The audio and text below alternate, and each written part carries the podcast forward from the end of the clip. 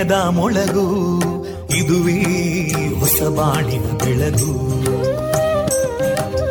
ಪಾಂಚಜನ್ಯದ ಮೊಳಗು ಇದುವೇ ಹೊಸ ಬಾಳಿನ ಬೆಳಗು. ಜನಮಾನಸವಾ. ಅರಳಿಸುವಂತ. ಅರಳಿಸುವಂತ. ಜನಮಾನಸವ ಅರಳಿಸುವಂತ. ವಿವೇಕವಾಣಿಯ ಮೊಳಗು. ಸುಖ ದುಃಖಗಳಿಗೆ ತಾಕೊರಳಾಗುವ ನಿಲಪೀತಿಯದಿ ಮೊಳಗು. ಇದುವೇ ಹೊಸಬಾಣಿನ ಬೆಳಗು. ಇದುವೇ ಪಾಂಚಜನ್ಯದ ಮೊಳಗು. ಇದುವೇ ಪಾಂಚಜನ್ಯದ ಮೊಳಗು.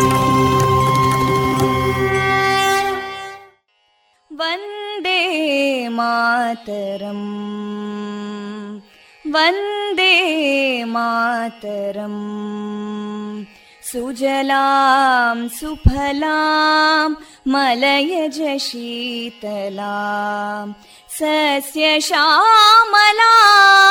मातरं वन्दे मातरम्।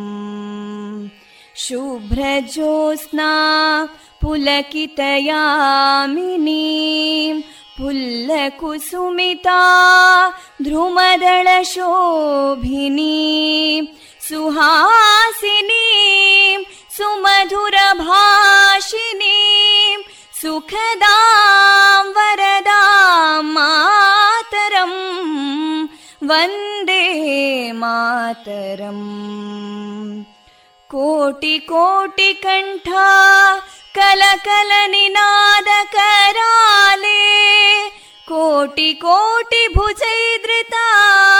कलकल निनाद कराले कोटि कोटि भुजैदृता करकलवाले अबलां केनो मायेतो बले बहुबलधारिणीं नमामि तारिणीं रिपुदलवारिणी मातरम् वन्दे मातरम् तुमि विद्या तुमि धर्मा तुमि हृदि तुमि मर्मा त्वं हि प्राणा शरीरे बाहुते तुमि मा शक्ति हृदये तुमि मा भक्ति तोमारयी प्रतिमा गडी मन्दिरे मन्दिरे वन्दे मातरम्। त्वं हि दुर्गा दशप्रहरणधारिणीं कमलां कमलदलविहारिणीं वाणीं विद्यादायिनीं नमामि त्वां नमामि कमलाम् अमलामतुलां सुजलां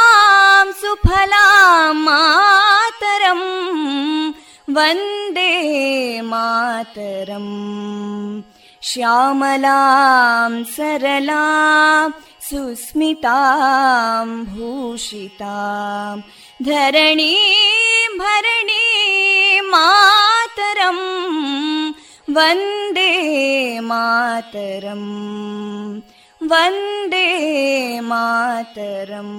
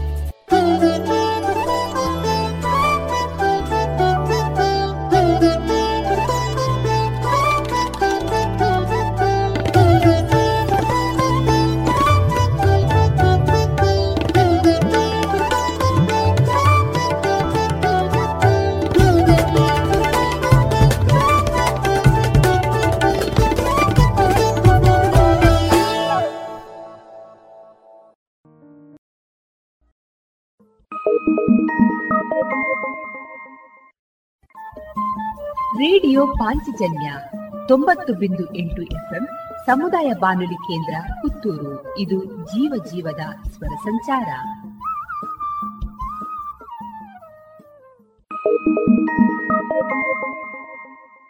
ಇದೀಗ ಶ್ರೀದೇವರ ಭಕ್ತಿಯ ಸ್ತುತಿಯನ್ನ ಆಲಿಸೋಣ.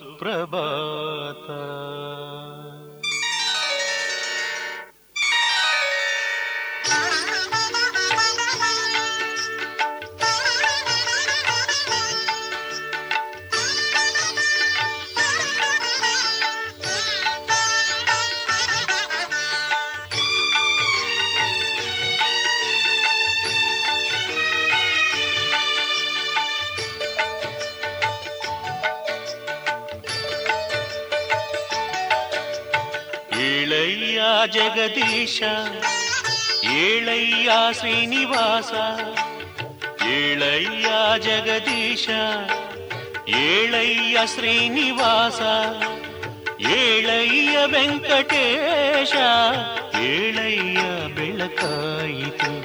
ನಿನಗೆ ಶುಭ ಸುಪ್ರಭಾತ, ನಿನಗೆ ಶುಭ ಸುಪ್ರಭಾತ.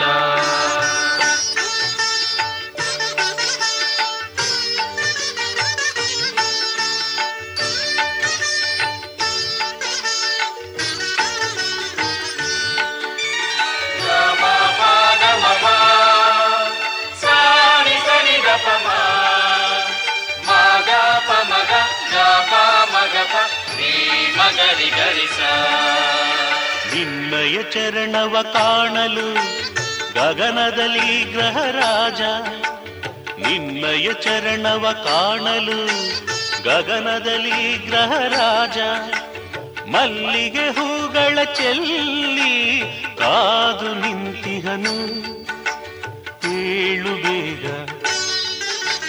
ನಿನಗೆ ಶುಭ ಸುಪ್ರಭಾತ, ನಿನಗೆ ಶುಭ ಸುಪ್ರಭಾತ.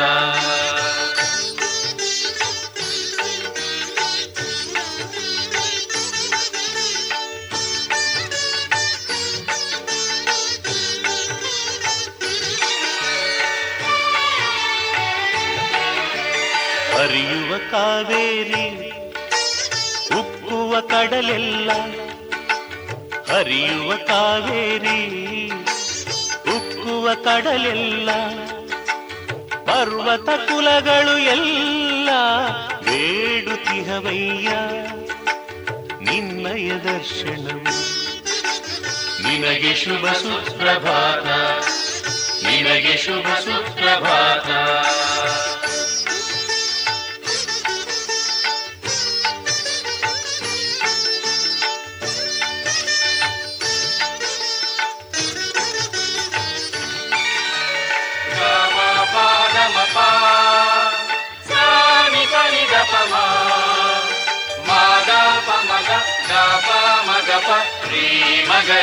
ಸಾ ಈ ಕ್ರಿಮಿಕೀಟಗಳೆಲ್ಲ ಹಾಡುತ್ತ ನಿನ್ನ ನಾಮ.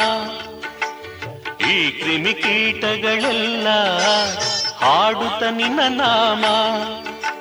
ಬೇಡುತ್ತಿಹವಯ್ಯ ನಿನ್ನ ಕೃಪಯ್ಯ ಬೇಗ ಹೇಳಯ್ಯ. ನೀನು ಈಗ ನಿನಗೆ ಶುಭ ಸುಪ್ರಭಾತ. ನಿನಗೆ ಶುಭ ಸುಪ್ರಭಾತ.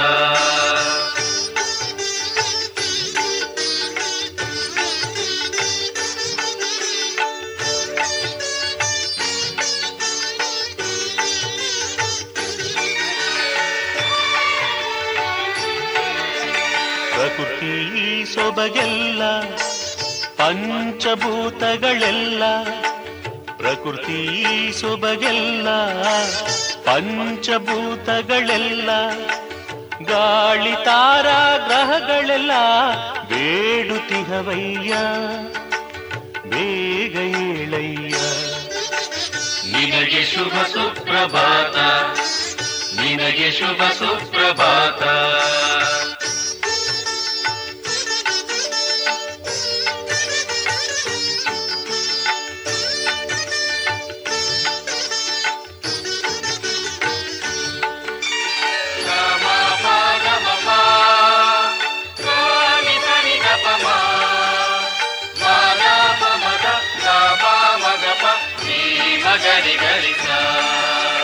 ಸುರನರ ಕಿನ್ನರರು ನರಕುಲ ಬಕುತರು ಎಲ್ಲ. ಸುರನರ ಕಿನ್ನರರು ನರಕುಲ ಬಕುತರೆಲ್ಲ. ಹರಿಶಿವ ಗಣಗಳೆಲ್ಲ ಪಾಡುತ್ತಿಹರಯ್ಯ ನಿನ್ನ ಕೀರ್ತಿಯನು ನಿನಗೆ ಶುಭ ಸುಪ್ರಭಾತ. ನಿನಗೆ ಶುಭ ಸುಪ್ರಭಾತ. ನಿನಗೆ ಶುಭ ಸುಪ್ರಭಾತ. ನಿನಗೆ ಶುಭ ಸುಪ್ರಭಾತ.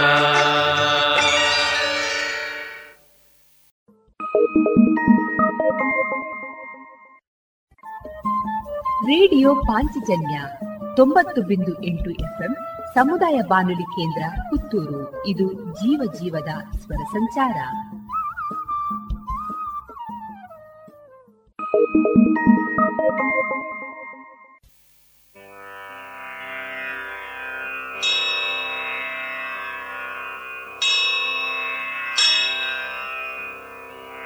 जय जय महादेव लक्ष्मी मनोहरा।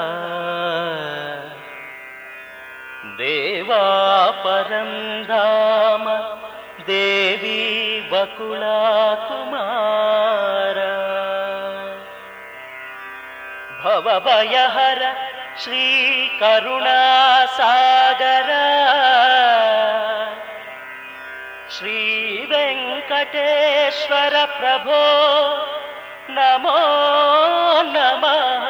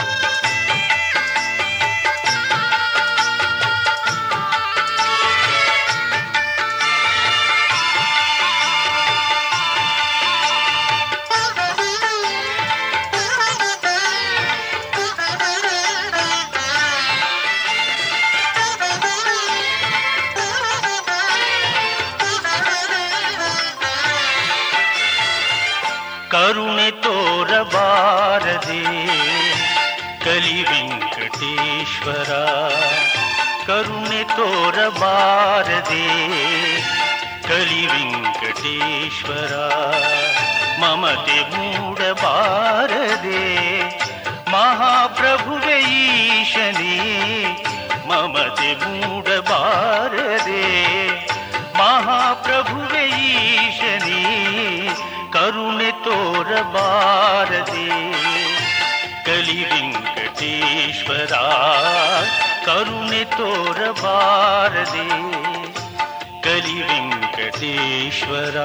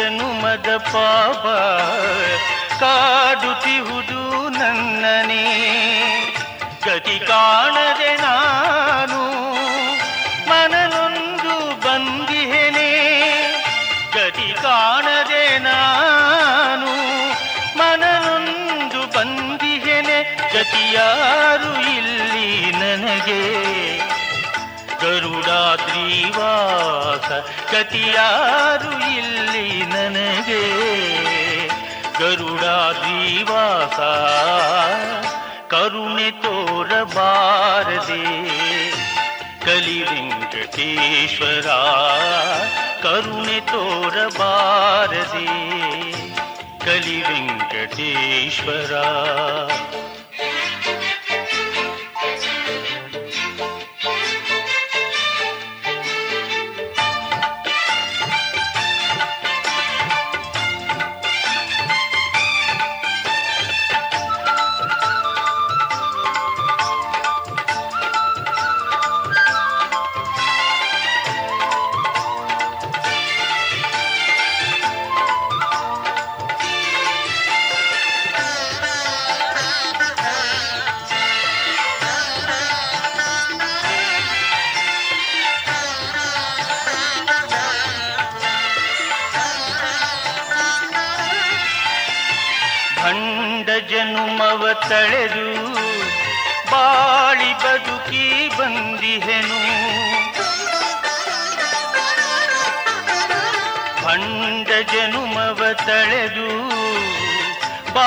ಬದುಕಿ ಬಂದಿಹೆನು.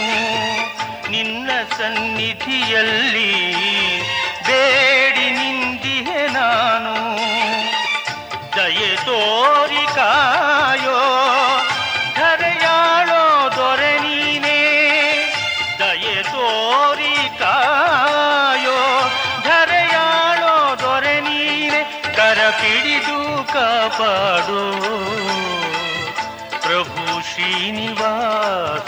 ಕರ ಪಿಡಿದು ಕಾಪಾಡು ಪ್ರಭು ಶ್ರೀನಿವಾಸ ಕರುಣೆ ತೋರಬಾರದೆ ಕಲಿ ವೆಂಕಟೇಶ್ವರ ಕರುಣೆ ತೋರಬಾರದೆ ಕಲಿ ವೆಂಕಟೇಶ್ವರ ಮಮತೆ ಮೂಡಬಾರದೆ ಮಹಾಪ್ರಭುವೆ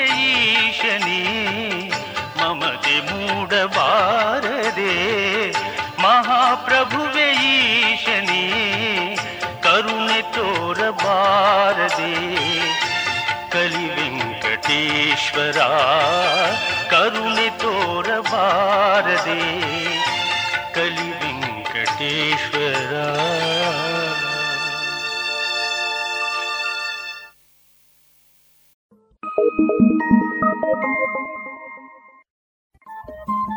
ರೇಡಿಯೋ ಪಾಂಚಜನ್ಯ ತೊಂಬತ್ತು ಬಿಂದು ಎಂಟು ಎಫ್ಎಂ ಸಮುದಾಯ ಬಾನುಲಿ ಕೇಂದ್ರ ಪುತ್ತೂರು. ಇದು ಜೀವ ಜೀವದ ಸ್ವರ ಸಂಚಾರ.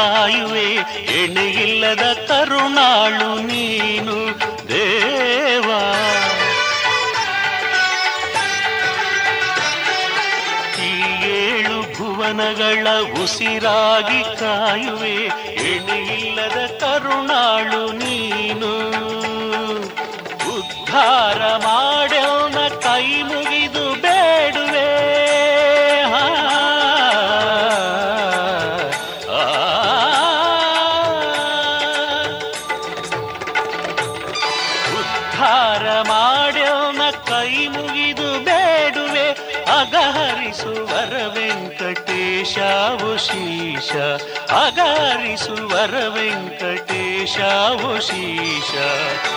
ದೇವಾಳಗಿರಿಯ ವಾಸ.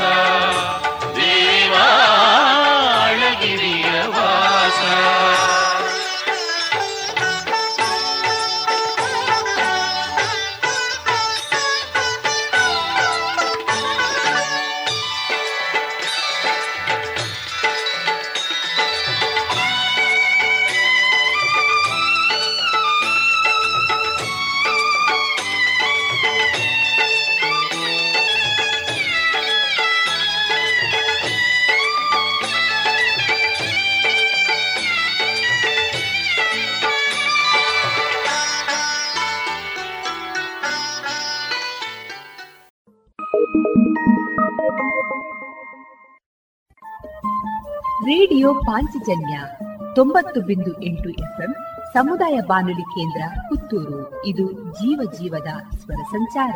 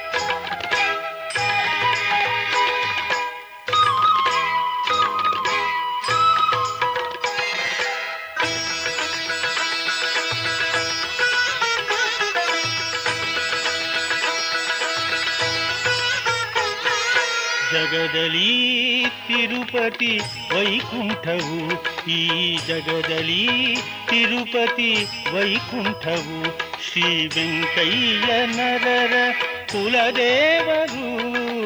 ವೆಂಕಯ್ಯ ನರರ ಕುಲದೇವರು.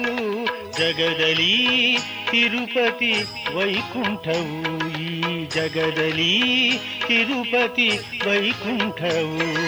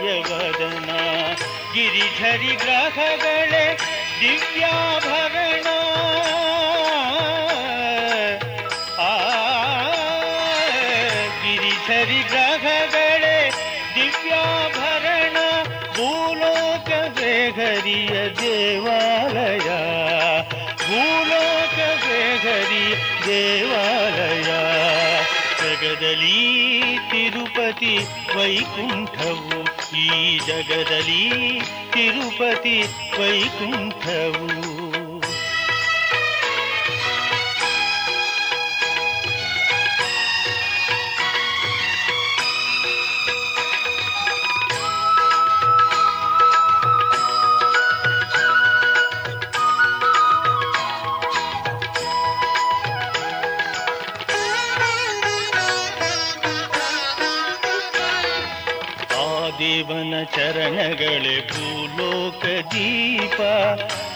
ಬೀಸುವ ಪವನವೇ ಶ್ರೀಹರಿಯ ಶ್ವಾಸ ಆ ದೇವನ ಚರಣಗಳೇ ಭೂಲೋಕ ದೀಪ ಬೀಸುವ ಪವನವೇ ಶ್ರೀಹರಿಯ ಶ್ವಾಸ ನದಿ ಕುಲಕೂಟಗಳೇ ನಾರಾಯಣ ತೀರ್ಥ ಆ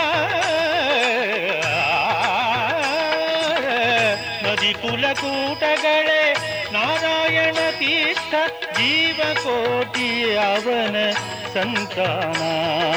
ಜೀವಕೋಟಿ ಅವನ ಸಂತಾನ. ಜಗದಲ್ಲಿ ತಿರುಪತಿ ವೈಕುಂಠವು ಈ ಜಗದಲ್ಲಿ ತಿರುಪತಿ ವೈಕುಂಠವು.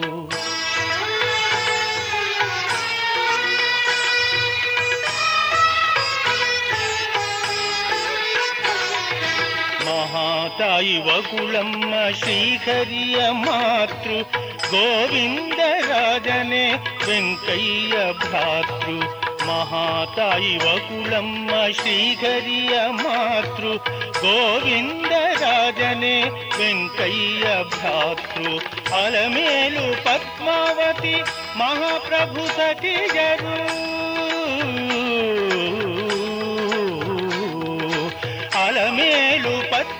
ಪದ್ಮಾವತಿ ಮಹಾಪ್ರಭು ಸತಿಯರು, ತಿರುಮಲಪುರವೇ ವೆಂಕಟೇಶ ನಿಲಯವು ಜಗದಲಿ ತಿರುಪತಿ ವೈಕುಂಠವು, ಈ ಜಗದಲಿ ತಿರುಪತಿ ವೈಕುಂಠವು, ಶ್ರೀ ವೆಂಕಯ್ಯ ನರರ ಕುಲದೇವರು, ವೆಂಕಯ್ಯ ನರರ ಕುಲದೇವರು ಜಗದಲ್ಲಿ ತಿರುಪತಿ ವೈಕುಂಠವು ಈ ಜಗದಲ್ಲಿ ತಿರುಪತಿ ವೈಕುಂಠವೂ.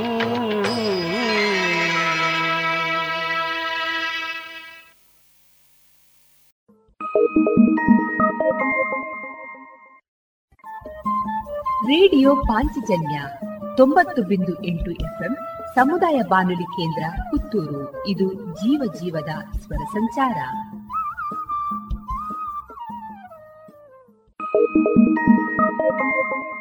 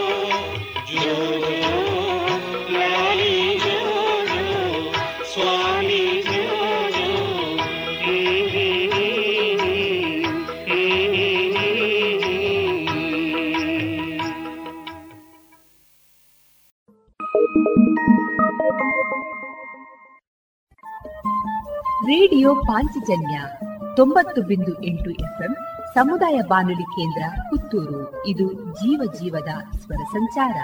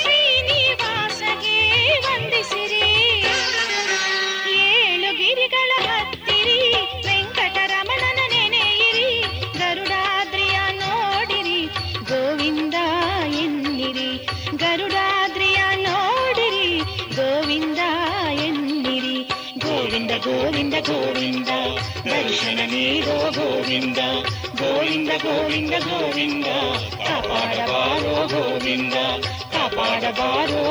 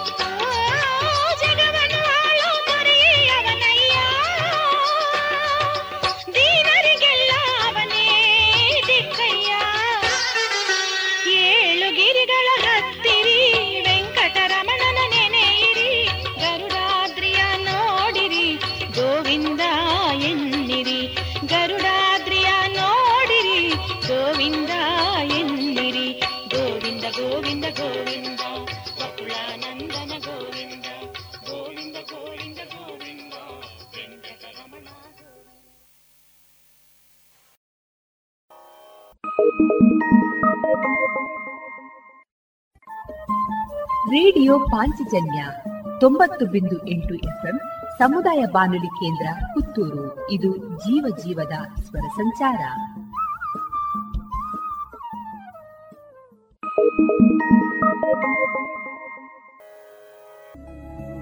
ಎಲ್ಲಾ ತರಹದ ಸೀರೆ, ಬ್ಲೌಸ್ ಗಳಿಗೆ ಹೊಂದುವಂತಹ ಹಾಗೂ lehenga, uniform, nightie suiting sports dress ಇವೆಲ್ಲ ಉಡುಪುಗಳಿಗೆ ಬೇಕಾಗುವಂತಹ ವಿವಿಧ ರೀತಿಯ ಆಧುನಿಕ ವಿನ್ಯಾಸದ ಒಳ ಉಡುಪುಗಳು ಕೈಗೆಟಕುವ ದರದಲ್ಲಿ. ಎಲ್ಲಾ ಬ್ರ್ಯಾಂಡ್ಗಳಲ್ಲಿ ಲಭ್ಯ. ಅದೇ ಲಶ್ ಫ್ಯಾಷನ್ ಇನ್ಸೈಡ್ ಕೋರ್ಟ್ ರಸ್ತೆ ಪುತ್ತೂರಿನಲ್ಲಿ. ಇದೀಗ ನೂತನವಾಗಿ ಶೀಘ್ರದಲ್ಲೇ ಲೋಕಾರ್ಪಣೆಗೊಳ್ಳಲಿರುವ GL one mall main road ಪುತ್ತೂರಿನಲ್ಲಿ. ನಮ್ಮ ಎಲ್ಲಾ ಗ್ರಾಹಕರ ಸಹಕಾರದ ಮೇರೆಗೆ ಎರಡನೇ ಶಾಖೆ ಶುಭಾರಂಭಗೊಳ್ಳಲಿದೆ. ಇನ್ನೂ ಹೆಚ್ಚಿನ ವಿಶಿಷ್ಟ ಶೈಲಿಯೊಂದಿಗೆ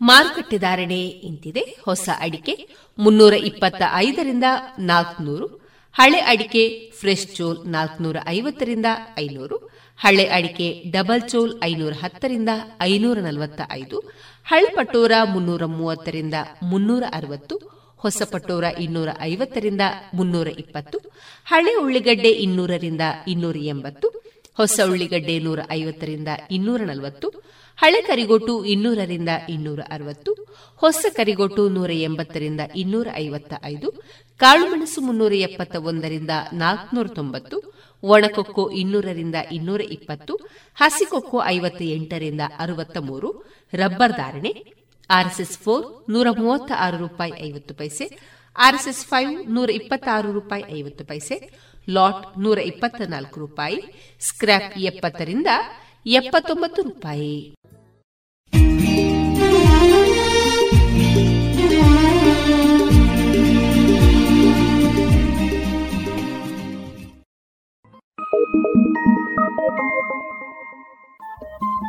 ರೇಡಿಯೋ ಪಾಂಚಜನ್ಯ ತೊಂಬತ್ತು ಬಿಂದು ಎಂಟು ಎಫ್ಎಂ ಸಮುದಾಯ ಬಾನುಲಿ ಕೇಂದ್ರ ಪುತ್ತೂರು. ಇದು ಜೀವ ಜೀವದ ಸ್ವರ ಸಂಚಾರ.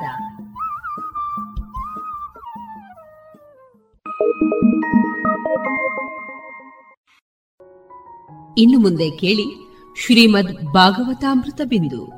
ವಾಚಿಸುವವರು ಸುಬುದ್ದಿ ದಾಮೋದರ ದಾಸ್. ಈ ಕಾರ್ಯಕ್ರಮದ ಪ್ರಸ್ತುತಿ ಇಸ್ಕಾನ್ ಶ್ರೀ ಶ್ರೀ ರಾಧಾ ಗೋವಿಂದ ಮಂದಿರ, ಮಂಗಳೂರು. ಹರೇ ಕೃಷ್ಣ. ಎಲ್ಲ ಕೇಳುಗರಿಗೂ ಶ್ರೀಮದ್ ಭಾಗವತದ ಅಧ್ಯಯನಕ್ಕೆ ಸ್ವಾಗತ. ಶರಶಯ್ಯೆಯಲ್ಲಿ ಮಲಗಿರುವಂತಹ ಭೀಷ್ಮಾಚಾರ್ಯರನ್ನು ಕಾಣಲು ಶ್ರೀಕೃಷ್ಣನಿಂದ ಒಡಗೂಡಿ ಯುಧಿಷ್ಠಿರ ಮಹಾರಾಜ ಮತ್ತು ಇತರ ಎಲ್ಲಾ ಪಾಂಡವರು ಕುರುಕ್ಷೇತ್ರ ರಣರಂಗಕ್ಕೆ ಬಂದಿದ್ದಾರೆ. ಭೀಷ್ಮಾಚಾರ್ಯರಿಂದ ಉಪದೇಶವನ್ನು ಪಡೆಯುವ ಕಾರಣಕ್ಕಾಗಿ ಯುಧಿಷ್ಠಿರ ಮಹಾರಾಜನು ಅಲ್ಲಿಗೆ ಬಂದಿದ್ದನು. ಭೀಷ್ಮಾಚಾರ್ಯರು ತಮ್ಮ ಶರೀರವನ್ನು ತ್ಯಾಗ ಮಾಡುವಂತಹ ಸಂದರ್ಭದಲ್ಲಿ ಭಗವಾನ್ ಶ್ರೀಕೃಷ್ಣನು ಅವರಿಗೆ ತಮ್ಮ ಸಾಕ್ಷಾತ್ ದರ್ಶನವನ್ನು ನೀಡಿದರು. ತಾವು ಶರೀರವನ್ನು ತ್ಯಾಗ ಮಾಡುವಂತಹ ಸಂದರ್ಭದಲ್ಲಿ ಸಾಕ್ಷಾತ್ ಭಗವಂತನನ್ನೇ ತಮ್ಮ ಎದುರಿಗೆ ಕಂಡಂತಹ ಭೀಷ್ಮಾಚಾರ್ಯರು ಈ ರೀತಿಯಾಗಿ ನುಡಿಯುತ್ತಾರೆ. ಸಾದೇವ ದೇವೋ ಭಗವಾನ್ ಪ್ರತೀಕ್ಷತಾಂ, ಕಲೇವರಂ ಯಾವದಿದಂ ಹಿನೋಮ್ಯಹಂ ಪ್ರಸನ್ನ ಸಾರುಣಲೋಚನೋಲ್ಲಸಂ, ಮುಖಾಂಭುಜೋ ಧ್ಯಾನಪಥಶ್ಚತುರ್ಭುಜ ಚತುರ್ಭುಜನಾದ, ಸುಂದರವಾಗಿ ಅಲಂಕೃತವಾದ ಕಮಲಮುಖಿಯಾದ ಉದಯಭಾನುವಿನಂತೆ ಕೆಂಪು ಕಣ್ಣುಗಳುಳ್ಳ ಪ್ರಸನ್ನ ಮಂದಹಾಸ ಬೀರುವ ಹೇ ಸ್ವಾಮಿಯೇ, ನಾನು ಈ ಲೌಕಿಕ ದೇಹವನ್ನು ತ್ಯಾಗ ಮಾಡುವ ಸಮಯದಲ್ಲಿ ನನ್ನ ಪ್ರತೀಕ್ಷಣೆ ಮಾಡು. ಯುಧಿಷ್ಠಿರ ಮಹಾರಾಜನು ನಾನಾ ಧರ್ಮ ಕರ್ತವ್ಯಗಳ ಸಾರಭೂತವಾದ ತತ್ವಗಳನ್ನು ಕುರಿತು ಭೀಷ್ಮಾಚಾರ್ಯರನ್ನು ಕೇಳಿದನು. ಯುಧಿಷ್ಠಿರ ಮಹಾರಾಜನ ಪ್ರಶ್ನೆಗೆ ಉತ್ತರವಾಗಿ, ಭೀಷ್ಮಾಚಾರ್ಯರು ಮೊದಲು ವ್ಯಕ್ತಿಗತ ಅರ್ಹತೆಗಳಿಗೆ ಅನುಗುಣವಾಗಿ ವರ್ಣಾಶ್ರಮಗಳ ಎಲ್ಲ ವರ್ಗೀಕರಣಗಳನ್ನು ಕುರಿತು ಲಕ್ಷಣ ವಿವರಣೆ ಮಾಡಿದರು. ಅನಂತರ ಅವರು ವೈರಾಗ್ಯದಿಂದ ಕರ್ಮದ ಬಿಡುಗಡೆ ಮತ್ತು ವ್ಯಾಮೋಹದಿಂದ ಕರ್ಮಬಂಧನಕ್ಕೆ ಒಳಗಾಗುವಿಕೆಯನ್ನು ವ್ಯವಸ್ಥಿತವಾಗಿ ವಿವರಿಸಿದರು.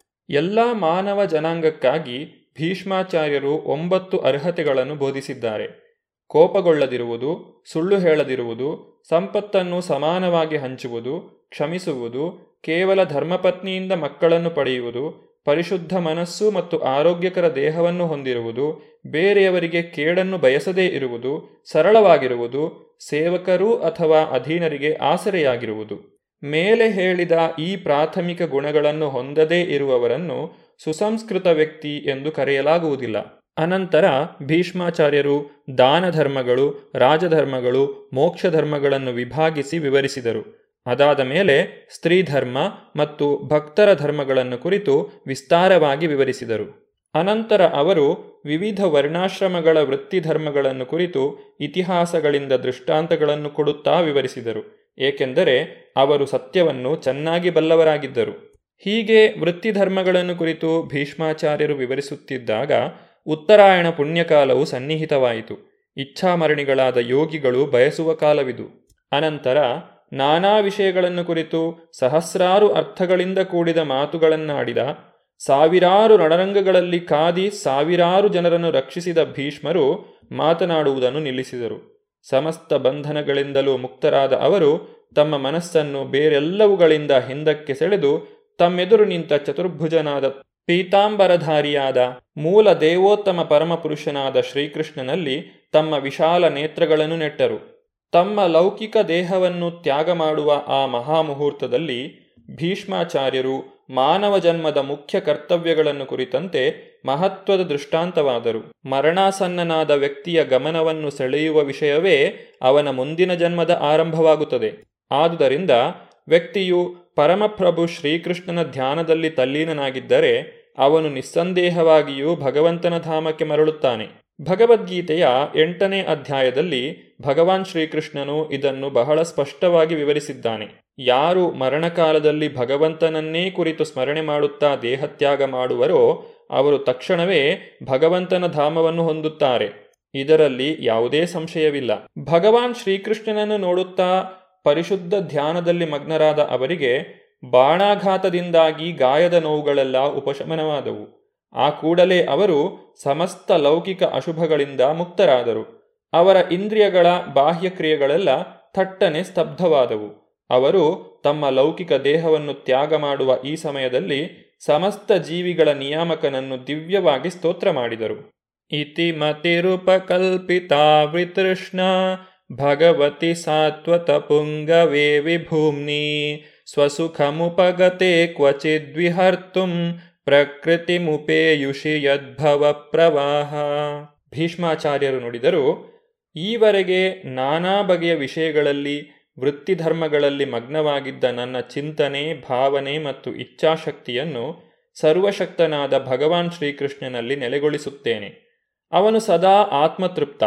ಆದರೆ ಭಕ್ತರ ಸ್ವಾಮಿಯಾದ ಅವನು ತನ್ನಿಂದಲೇ ಸೃಷ್ಟಿಯಾದ ಲೌಕಿಕ ಪ್ರಪಂಚದಲ್ಲಿ ಕೆಲವು ಸಲ ಅವತರಿಸಿ ದಿವ್ಯ ಆನಂದವನ್ನು ಅನುಭವಿಸುತ್ತಾನೆ. ತ್ರಿಭುವನ ಕಮನಂ ತಮಾಲವರ್ಣಂ ರವಿಕರ ಗೌರವರಾಂಬರಾಂ ದಧಾನೆ. ವಪುರಲಕುಲಾವೃತಾನನಾಬ್ಜಂ ವಿಜಯ ಸಖೇರತಿರಸ್ತು ಮೇನವದ್ಯ ಶ್ರೀಕೃಷ್ಣ ಅರ್ಜುನನ ಪ್ರಾಣ ಸ್ನೇಹಿತ ಅವನು ತಮಾಲ ವೃಕ್ಷದ ನೀಲಛಾಯೆಯನ್ನು ಹೋಲುವ ದಿವ್ಯ ಶರೀರದಲ್ಲಿ ಈ ಭೂಮಿಯ ಮೇಲೆ ಅವತರಿಸಿದ್ದಾನೆ. ಅವನ ದೇಹವು ಊರ್ಧ್ವ, ಮಧ್ಯ ಮತ್ತು ಅಧಮ ಎಂಬ ತ್ರಿಭುವನಗಳಲ್ಲಿ ಪ್ರತಿಯೊಬ್ಬರನ್ನೂ ಆಕರ್ಷಿಸುತ್ತದೆ. ಅವನ ಥಳಥಳಿಸುವ ಪೀತಾಂಬರ, ಶ್ರೀಚಂದನ ಲೇಪಿತವಾದ ಮುಖಕಮಲ ನನ್ನ ಆಕರ್ಷಣೀಯ ವಸ್ತುವಾಗಲಿ. ನಾನು ಯಾವ ಕಾಮ್ಯಫಲಗಳನ್ನು ಬಯಸದಂತಾಗಲಿ. ಯುಧಿತುರಗರಜೋ ವಿಧೂಮ್ರ ಕಚಲುಲಿತ ಶ್ರಮ ವಾರ್ಯಲಂಕೃತಾಸ್ಯೆ ಮಮ ನಿಶಿತ ಶರೈರ್ವಿಭಿದ್ಯಮಾನ ತ್ವಚಿ ವಿಲಸತ್ಕವಚೇಸ್ತು ಕೃಷ್ಣ ಆತ್ಮ. ಕುರುಕ್ಷೇತ್ರ ರಣರಂಗದಲ್ಲಿ ಭಗವಾನ್ ಶ್ರೀಕೃಷ್ಣನು ಅರ್ಜುನನ ಸಾರಥಿಯಾಗಿ ಕಾರ್ಯನಿರ್ವಹಿಸಿದನು. ಆಗ ಅರ್ಜುನನ ಎದುರಾಗಿ ಯುದ್ಧ ಮಾಡುತ್ತಿದ್ದಂತಹ ಭೀಷ್ಮಾಚಾರ್ಯರು ಕಂಡಂತಹ ದೃಶ್ಯವನ್ನು ಅವರು ಈಗ ನೆನಪು ಮಾಡಿಕೊಳ್ಳುತ್ತಿದ್ದಾರೆ. ರಣರಂಗದಲ್ಲಿ ಶ್ರೀಕೃಷ್ಣನ ಹಾರಾಡುವ ತಲೆಕೂದಲು ಕುದುರೆಗಳ ಖುರಪುಟದಿಂದೆದ್ದ ಧೂಳಿಯಿಂದಾಗಿ ಬೂದು ಬಣ್ಣಕ್ಕೆ ತಿರುಗಿತ್ತು. ಶ್ರಮದಿಂದಾಗಿ ಬೆವರಿನ ಹನಿಗಳು ಅವನ ಮುಖವನ್ನು ತೋಯಿಸಿದ್ದವು. ನನ್ನ ಮನಚಾದ ಬಾಣಗಳಿಂದಾದ ಗಾಯಗಳಿಂದ ಈ ಎಲ್ಲ ಅಲಂಕಾರಗಳು ಎದ್ದು ಕಾಣುತ್ತಿದ್ದವು. ಅದನ್ನೆಲ್ಲ ಅವನು ಸಂತೋಷದಿಂದ ಅನುಭವಿಸುತ್ತಿದ್ದ. ನನ್ನ ಮನಸ್ಸು ಇಂತಹ ಶ್ರೀಕೃಷ್ಣನೆಡೆಗೆ ಸಾಗಲಿ. ಸಖಿವಚೋ ನಿಶಮ್ಯ ಮಧ್ಯೆ ನಿಜ ಪರಯೋರ್ಬಲಯೋರಥಂ ನಿವೇಶ್ಯ. ಸ್ಥಿತವತಿ ಪರಸೈನಿಕಾಯುರಕ್ಷ್ಣ, ಹೃತವತಿ ಪಾರ್ಥ ಸಖೇರತಿರ್ಮಮಾಸ್ತು ತನ್ನ ಮಿತ್ರನ ಆದೇಶಕ್ಕೆ ಮಣಿದು ಭಗವಾನ್ ಶ್ರೀಕೃಷ್ಣ ಅರ್ಜುನ ಮತ್ತು ದುರ್ಯೋಧನರ ಸೈನಿಕರ ಕುರುಕ್ಷೇತ್ರದ ರಣರಂಗಕ್ಕೆ ಪ್ರವೇಶಿಸಿದ. ಅಲ್ಲಿ ಶತ್ರುಪಕ್ಷದವರ ಆಯಸ್ಸನ್ನು ತನ್ನ ಕರುಣಾಪೂರಿತ ದೃಷ್ಟಿಯಿಂದ ಕ್ಷೀಣಿಸಿದ. ಕೇವಲ ಶತ್ರುಗಳ ಕಡೆ ನೋಡುವಷ್ಟರಿಂದಲೇ ಇದನ್ನು ಮಾಡಿದ. ಅಂತಹ ಕೃಷ್ಣನ ಮೇಲೆ ನನ್ನ ಮನಸ್ಸು ನೆಲೆ ನಿಲ್ಲಲಿ ವ್ಯವಹಿತ ಪೃತನಾಮುಖಂ ನಿರೀಕ್ಷ್ಯ, ಸ್ವಜನವಧಾದ್ವಿಮುಖಸ್ಯ ದೋಷ ಬುದ್ಧ್ಯ ಕುಮತಿ ಮಹರದಾತ್ಮ ವಿದ್ಯಯಾಯ ಚರಣರತಿ ಪರಮಸ್ಯ ತಸ್ಯ ಮೇಸ್ತು. ಯುದ್ಧಭೂಮಿಯಲ್ಲಿ ತನ್ನೆದುರಿಗಿರುವ ಯೋಧರನ್ನೂ ಸೇನಾಪತಿಗಳನ್ನೂ ಕಂಡು ಅರ್ಜುನ ಅಜ್ಞಾನದಿಂದ ಮರಿನಾದಂತೆ ತೋರಿದ. ಆಗ ಭಗವಂತನು ದಿವ್ಯಜ್ಞಾನವನ್ನು ಬೋಧಿಸುವ ಮೂಲಕ ಅವನ ಅಜ್ಞಾನವನ್ನು ತೊಡೆದು ಹಾಕಿದ ಅಂತಹ ಭಗವಂತನ ಪಾದಪದ್ಮಗಳು ಸದಾ ನನ್ನ ಆಕರ್ಷಣೀಯ ವಿಷಯವಾಗಿ ಉಳಿಯಲಿ. ಸ್ವನಿಗಮಮಪಹಾಯ ಮತ್ಪ್ರತಿಜ್ಞಾಂ ಋತಮಧಿಕರ್ತುಮವಪ್ಲುತೋರತಸ್ತ ಧೃತರಥಚರಣೋಭ್ಯಯಾಚ್ಯಲದ್ಗು ಹರಿರಿವ ಹಂತುಮಿಭಂ ಗತೋತ್ತರೀಯ. ನನ್ನ ಕೋರಿಕೆಯನ್ನು ಈಡೇರಿಸಲು ತನ್ನ ಪ್ರತಿಜ್ಞೆಯನ್ನೇ ಭಂಗ ಮಾಡಿ ಭಗವಾನ್ ಶ್ರೀಕೃಷ್ಣನು ರಥದಿಂದ ಕಳಗಿಳಿದು ಅದರ ಚಕ್ರವನ್ನೇ ಕೈಗೆತ್ತಿಕೊಂಡು ಆನೆಯನ್ನು ಕೊಲ್ಲಲು ಧಾವಿಸುವ ಸಿಂಹದಂತೆ ನನ್ನೆಡೆಗೆ ತ್ವರೆಯಿಂದ ಧಾವಿಸಿ ಬಂದನು. ಹಾಗೆ ಬರುತ್ತಾ ತನ್ನ ಉತ್ತರಿಯ ಬಿದ್ದು ಹೋದುದನ್ನೂ ಅವನು ಗಮನಿಸಲಿಲ್ಲ. ಕುರುಕ್ಷೇತ್ರ ರಣರಂಗದಲ್ಲಿ ಯುದ್ಧವು ಸೇನಾ ನಿಯಮಗಳಿಗೆ ಅನುಗುಣವಾಗಿಯೇ ನಡೆಯಿತು. ಆದರೂ ದುರ್ಯೋಧನನಿಗೆ ಸಮಾಧಾನವಿರಲಿಲ್ಲ. ಪಿತೃವಾತ್ಸಲ್ಯದಿಂದಾಗಿ ಅರ್ಜುನನನ್ನು ಕೊಲ್ಲಲು ಭೀಷ್ಮಾಚಾರ್ಯರು ಹಿಂದೆಗೆಯುತ್ತಿದ್ದಾರೆಂದು ದುರ್ಯೋಧನನು ಅವರನ್ನು ಟೀಕಿಸಿದ. ಯುದ್ಧ ಧರ್ಮದ ಬಗ್ಗೆ ಯಾರಾದರೂ ಅವಮಾನ ಮಾಡಿದರೆ ನಿಜವಾದ ಕ್ಷತ್ರಿಯನಾದವನು ಸಹಿಸಲಾರ. ಆದುದರಿಂದ ಭೀಷ್ಮಾಚಾರ್ಯರು ಮರುದಿನ ಪಂಚ ಪಾಂಡವರೆಲ್ಲರನ್ನೂ ಆ ಉದ್ದೇಶಕ್ಕಾಗಿಯೇ ನಿರ್ಮಿಸಲಾದ ವಿಶೇಷ ಅಸ್ತ್ರಗಳಿಂದ ಕೊಲ್ಲುವುದಾಗಿ ಭರವಸೆ ನೀಡಿದರು. ಇದರಿಂದ ತೃಪ್ತನಾದಂತಹ ದುರ್ಯೋಧನನು ಮರುದಿನದ ಯುದ್ಧದ ಸಮಯದಲ್ಲಿ ಕೊಡುವುದಕ್ಕಾಗಿ ಆ ಬಾಣಗಳನ್ನು ತನ್ನ ಬಳಿಯೇ ಇಟ್ಟುಕೊಂಡ. ಆದರೆ ಅರ್ಜುನನು ಉಪಾಯವಾಗಿ ಆ ಬಾಣಗಳನ್ನು ದುರ್ಯೋಧನನಿಂದ ತೆಗೆದುಕೊಂಡ. ಇದು ಭಗವಾನ್ ಶ್ರೀಕೃಷ್ಣನ ತಂತ್ರವೆಂದು ಭೀಷ್ಮರಿಗೆ ಅರ್ಥವಾಯಿತು. ಆದುದರಿಂದ ಮರುದಿನದ ಯುದ್ಧದಲ್ಲಿ ಕೃಷ್ಣನೇ ಆಯುಧವನ್ನು ಎತ್ತಿಕೊಳ್ಳುವಂತೆ ಮಾಡುವುದಾಗಿ ಭೀಷ್ಮಾಚಾರ್ಯರು ಪ್ರತಿಜ್ಞೆ ಮಾಡಿದರು. ಕೃಷ್ಣ ಹಾಗೆ ಮಾಡದೇ ಇದ್ದರೆ ಅವನ ಮಿತ್ರ ಅರ್ಜುನನು ಸಾಯಬೇಕಾಗುತ್ತದೆ. ಮರುದಿನದ ಯುದ್ಧದಲ್ಲಿ ಭೀಷ್ಮರು ಎಷ್ಟು ಉಗ್ರವಾಗಿ ಕಾದಿದರೆಂದರೆ ಕೃಷ್ಣಾರ್ಜುನರಿಬ್ಬರೂ ಗಂಡಾಂತರಕ್ಕೆ ಸಿಕ್ಕಿ ಹಾಕಿಕೊಂಡರು ಅರ್ಜುನ ಇನ್ನೇನು ಸೋತು ಹೋಗಬೇಕು? ಇನ್ನೊಂದು ಕ್ಷಣದಲ್ಲಿ ಭೀಷ್ಮರು ಅವನನ್ನು ಕೊಂದು ಬಿಡಬಹುದು ಎನ್ನುವಂತಹ ಗಂಭೀರ ಸನ್ನಿವೇಶ ಉಂಟಾಯಿತು. ಆ ಸಮಯದಲ್ಲಿ ತನ್ನ ಪ್ರತಿಜ್ಞೆಗಿಂತ ಮುಖ್ಯವಾದ ಭೀಷ್ಮರ ಪ್ರತಿಜ್ಞೆಯನ್ನು ಈಡೇರಿಸುವ ಮೂಲಕ ತನ್ನ ಭಕ್ತರಾದ ಭೀಷ್ಮರನ್ನು ಸಂತುಷ್ಟಪಡಿಸಲು ಭಗವಾನ್ ಶ್ರೀಕೃಷ್ಣನು ಉದ್ದೇಶಿಸಿದನು. ಕುರುಕ್ಷೇತ್ರ ಯುದ್ಧದ ಆರಂಭದಲ್ಲಿ ತಾನು ಆಯುಧವನ್ನು ಹಿಡಿಯುವುದಿಲ್ಲ ಎಂದು ಪ್ರತಿಜ್ಞೆಯನ್ನು ಮಾಡಿದ್ದರೂ ಅರ್ಜುನನನ್ನು ಸಂರಕ್ಷಿಸುವಂತಹ ಉದ್ದೇಶದಿಂದ ಶ್ರೀಕೃಷ್ಣನು ರಥದಿಂದ ಕಳಗಿಳಿದು ರಥದ ಚಕ್ರವನ್ನೇ ಕೈಗೆತ್ತಿಕೊಂಡು ಆನೆಯನ್ನು ಕೊಲ್ಲಲು ಹೋಗುವ ಸಿಂಹದಂತೆ ಕೋಪಾವಿಷ್ಟನಾಗಿ ಭೀಷ್ಮರೆಡೆಗೆ ಧಾವಿಸಿದನು. ದಾರಿಯಲ್ಲಿ ಭಗವಾನ್ ಶ್ರೀಕೃಷ್ಣನ ಉತ್ತರೀಯವು ಜಾರಿ ಬಿದ್ದಿತು. ಆದರೂ ಕೂಡ ಕೋಪದ ಭರದಲ್ಲಿ ಅದು ಜಾರಿ ಬಿದ್ದದ್ದು ಅವನಿಗೆ ತಿಳಿಯಲಿಲ್ಲ. ತಕ್ಷಣವೇ ಭೀಷ್ಮಾಚಾರ್ಯರು ಶಸ್ತ್ರಗಳನ್ನು ಕಳಗಿಟ್ಟು ತಮ್ಮ ಪ್ರೀತಿಯ ಭಗವಂತನಿಗೆ ಪ್ರಾಣವನ್ನು ಅರ್ಪಿಸಲು ಸಿದ್ಧವಾಗಿ ನಿಂತರು. ಅದೇ ಕ್ಷಣದಲ್ಲಿ ಆ ದಿನದ ಯುದ್ಧವು ಮುಗಿದುದರಿಂದ ಅರ್ಜುನನು ಅಪಾಯದಿಂದ ಪಾರಾಗಿದ್ದ. ಈ ರೀತಿಯಾಗಿ ಚಕ್ರಪಾಣಿಯಾದಂತಹ ಭಗವಂತನನ್ನು ನೆನೆಯುತ್ತಾ ಭೀಷ್ಮಾಚಾರ್ಯರು ಆನಂದದಿಂದ ಆತನನ್ನು ಹೊಗಳುತ್ತಿದ್ದಾರೆ. ಭೀಷ್ಮಸ್ತುತಿಯ ಉಳಿದ ಭಾಗವನ್ನು ನಾವು ಮುಂದಿನ ಸಂಚಿಕೆಯಲ್ಲಿ ನೋಡೋಣ. ಧನ್ಯವಾದಗಳು. ಹರೇ ಕೃಷ್ಣ. ಇದುವರೆಗೆ ಸುಬುದ್ದಿ ದಾಮೋದರ ದಾಸ್ ಅವರಿಂದ ಶ್ರೀಮದ್ ಭಾಗವತಾಮೃತ ಬಿಂದುವನ್ನ ಕೇಳಿದಿರಿ.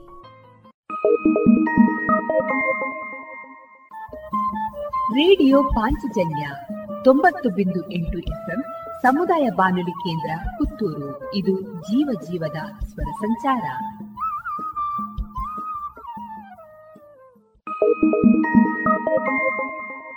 ಇನ್ನು ಮುಂದೆ ಕೇಳಿ ಜಾಣ ಸುದ್ದಿ, ವಿಜ್ಞಾನ, ವಿಚಾರ, ವಿಸ್ಮಯಗಳ ಧ್ವನಿ ಪತ್ರಿಕೆ. ಈ ಕಾರ್ಯಕ್ರಮದ ಪ್ರಸ್ತುತಿ ಕೊಳ್ಳೆಗಾಲ ಶರ್ಮಾ.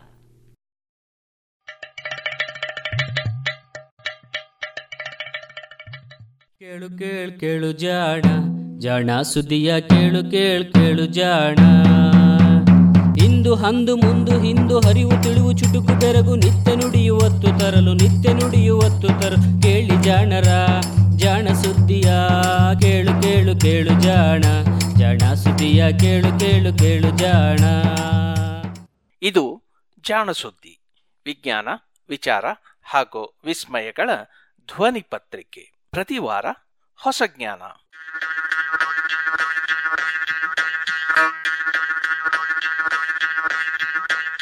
ಜಾಣಸುದ್ದಿ ಸಂಪುಟ ಐದು, ಸಂಚಿಕೆ ಮೂರು. ಈ ವಾರದ ಸಂಚಿಕೆಯಲ್ಲಿ ನಾವು ನಿಮಗೆ ಕೇಳಿಸಲಿದ್ದೇವೆ, ರೋಮನ್ ಗಾರೆ ಗಟ್ಟಿತನದ ಗುಟ್ಟು, ಆಹಾರವಾದ ವೈರಸ್ಸು, ವಿಷದಲ್ಲಿಯೂ ಬದುಕುವ ಬ್ಯಾಕ್ಟೀರಿಯಾ, ಬೀಗಲ್ ಸಾಹಸಯಾನ ಹಾಗೂ ಸೋಫಿಯಾ ಕೊವಾಲೆವ್ಸ್ಕಾಯ.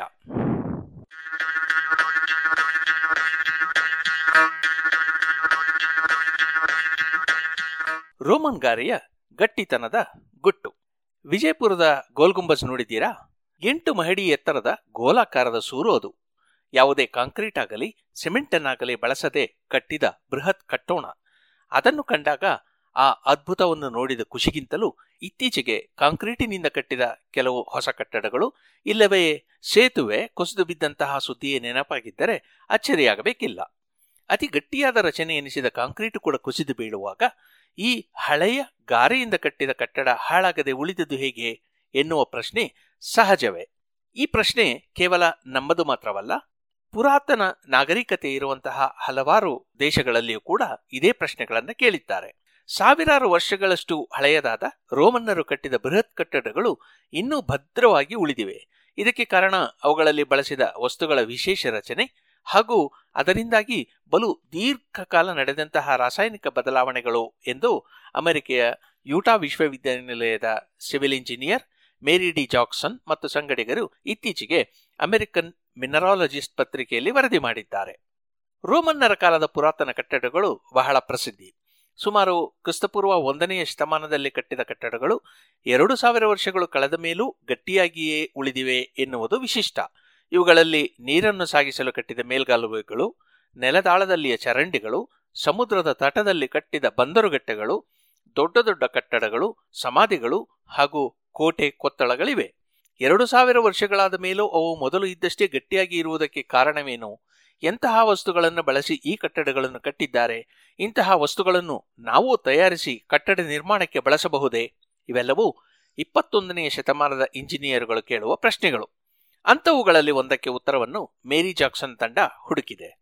ರೋಮನ್ನರು ಈ ಕಟ್ಟಡಗಳನ್ನು ಕಟ್ಟುವ ಸಮಯದಲ್ಲಿ ಸಿಮೆಂಟು ಇರಲಿಲ್ಲ. ಆದರೆ ಈಜಿಪ್ಟಿನಲ್ಲಿ ಅದಾಗಲೇ ಗಾರೆಯನ್ನು ರೂಪಿಸಲಾಗಿತ್ತು. ಈಜಿಪ್ಷಿಯನ್ನರು ತಮ್ಮ ನೆರೆಹೊರೆಯಲ್ಲಿ ದೊರೆಯುತ್ತಿದ್ದಂತಹ ಜಿಪ್ಸಮ್ ಅಥವಾ ಕ್ಯಾಲ್ಸಿಯಂ ಸಲ್ಫೇಟ್ ಖನಿಜವನ್ನು ನೀರಿನೊಂದಿಗೆ ಬೆರೆಸಿ ಗೋಂದಿನಂತಹ ವಸ್ತುವನ್ನು ತಯಾರಿಸಿದ್ದರು. ಇಟ್ಟಿಗೆಗಳ ನಡುವೆ ಇದನ್ನು ಇಟ್ಟು ಅಂಟಿಸುತ್ತಿದ್ದರು. ಒಣಗಿದ ನಂತರ ಗಟ್ಟಿಯಾಗಿ ಇದು ಇಟ್ಟಿಗೆಗಳನ್ನು ಹಿಡಿದಿರುತ್ತಿತ್ತು. ಇದೇ ಗಾರೆಯನ್ನು ರೋಮನ್ನರು ಇನ್ನೂ ಸ್ವಲ್ಪ ಸುಧಾರಿಸಿದ್ದರು. ಜಿಪ್ಸಮ್ಮಿನ ಬದಲಿಗೆ ಸುಣ್ಣ ಅಥವಾ ಕ್ಯಾಲ್ಸಿಯಂ ಆಕ್ಸೈಡು, ನೀರು ಮತ್ತು ಮರಳನ್ನು ಬೆರೆಸಿ ಗಾರೆಯನ್ನು ತಯಾರಿಸಲಾಗುತ್ತಿತ್ತು. ರೋಮನ್ನರ ಬಹುತೇಕ ಪುರಾತನ ಕಟ್ಟಡಗಳಲ್ಲಿ ಬಳಕೆಯಾಗಿರುವುದು ಇಂತಹ ಗಾರೆ. ಉಪ್ಪು ನೀರಿನಲ್ಲಿ ಮುಳುಗಿರುವ ಬಂದರಿನ ಗೋಡೆಗಳು, ಅದು ಹೇಗೆ ಸಾವಿರ ವರ್ಷಗಳಿಂದಲೂ ಉಳಿದಿವೆ ಎನ್ನುವ ಪ್ರಶ್ನೆ ಇದೀಗ ಸಿವಿಲ್ ಇಂಜಿನಿಯರ್ಗಳನ್ನು ಕಾಡುತ್ತಿದೆ. ಈ ಗಾರೆಯನ್ನು ತಯಾರಿಸಿದ ವಿಧಾನಕ್ಕೆ ಹುಡುಕಾಟವೂ ಕೂಡ ನಡೆದಿತ್ತು. ಕ್ರಿಸ್ತಪೂರ್ವ ಮೂವತ್ತರ ಆಸುಪಾಸಿನಲ್ಲಿ ರೋಮನ್ ಇಂಜಿನಿಯರ್ ಮಾರ್ಕಸ್ ವಿಟ್ರೂವಿಯಸ್ ಎಂಬಾತ ಈ ಗಾರೆಯ ತಯಾರಿಕೆಯ ವಿಧಾನವನ್ನು ಸೂಚಿಸಿದ್ದ. ಇದರಲ್ಲಿ ಜ್ವಾಲಾಮುಖಿಯಿಂದ ಸುರಿದ ಬೂದಿಯನ್ನ, ಸಮುದ್ರದ ನೀರು ಹಾಗೂ ಸುಣ್ಣದೊಟ್ಟಿಗೆ ಬೆರೆಸಿ, ಗಟ್ಟಿಯಾದ ಕಲ್ಲುಗಳ ಜೊತೆಗೆ ಬೆರೆಸಿ ಹರಡಿ ಆಕಾರ ಕೊಡಬಹುದು ಎಂದು ಬರೆದಿದ್ದ. ಇದು ಕಲ್ಲಿನಂತೆಯೇ ಬಲು ಗಟ್ಟಿಯಾಗಿ ಉಳಿಯುತ್ತದೆ ಎಂದು ಹೇಳಿದ್ದ. ಇದನ್ನು ಇಂದಿನ ಕಾಂಕ್ರೀಟಿನ ಮುತ್ತಜ್ಜ ಎನ್ನಬಹುದು.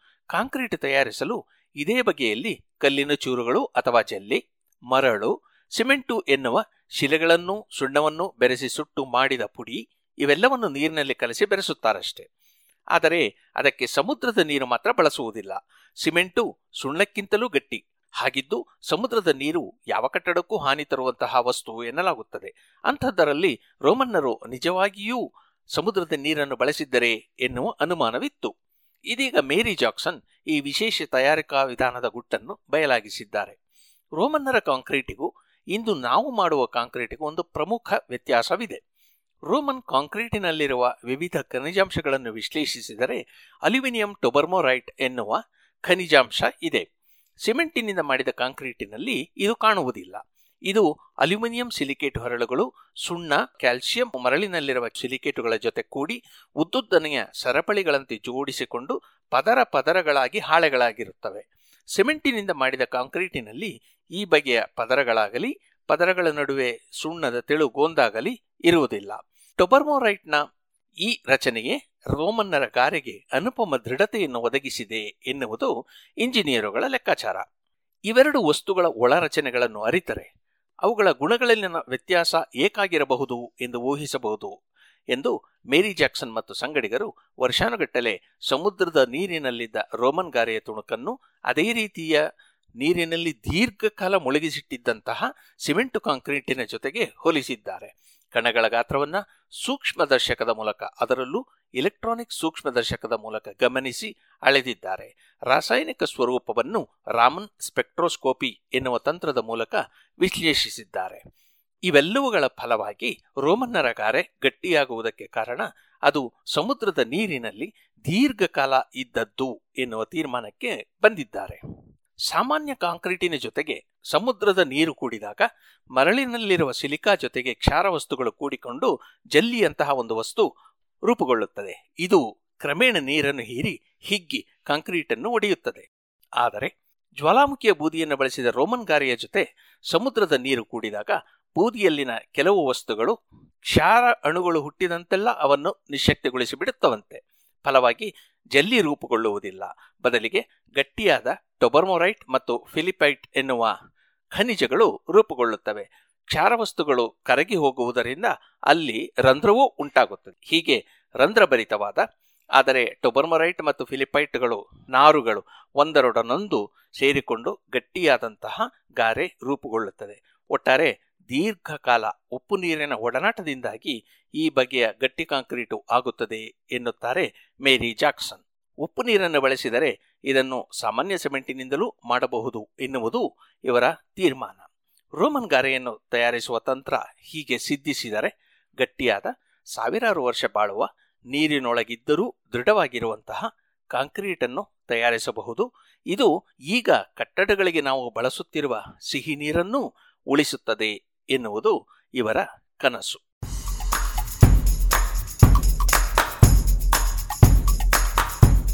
ನಿಮಗೆ ಗೊತ್ತೇ ಎಐ ಅಂದರೆ ಆರ್ಟಿಫಿಷಿಯಲ್ ಇಂಟೆಲಿಜೆನ್ಸ್ ಬೇಸ್ತು ಬೀಳಿಸಬಹುದಂತೆ. ಚಾಟ್ ಜಿಪಿಟಿ ಎನ್ನುವ ಕೃತಕ ಬುದ್ಧಿಮತ್ತೆ, ಅರ್ಥಾತ್ ಆರ್ಟಿಫಿಷಿಯಲ್ ಇಂಟೆಲಿಜೆನ್ಸ್ ತಂತ್ರಾಂಶವನ್ನು ಬಳಸಿ ಬರೆದಂತಹ ಲೇಖನಗಳು ಸತ್ಯವೋ ಸುಳ್ಳೋ ಎನ್ನುವುದನ್ನು ವಿಜ್ಞಾನಿಗಳಿಗೂ ಪತ್ತೆ ಮಾಡಲು ಕಷ್ಟವಂತೆ. ಆ ಲೇಖನಗಳಿಂದ ವಿಜ್ಞಾನಿಗಳು ನಮ್ಮ ನಿಮ್ಮಂತೆಯೇ ಬೇಸ್ತು ಬೀಳುತ್ತಾರೆ ಎಂದು ನೇಚರ್ ಪತ್ರಿಕೆ ವರದಿ ಮಾಡಿದೆ.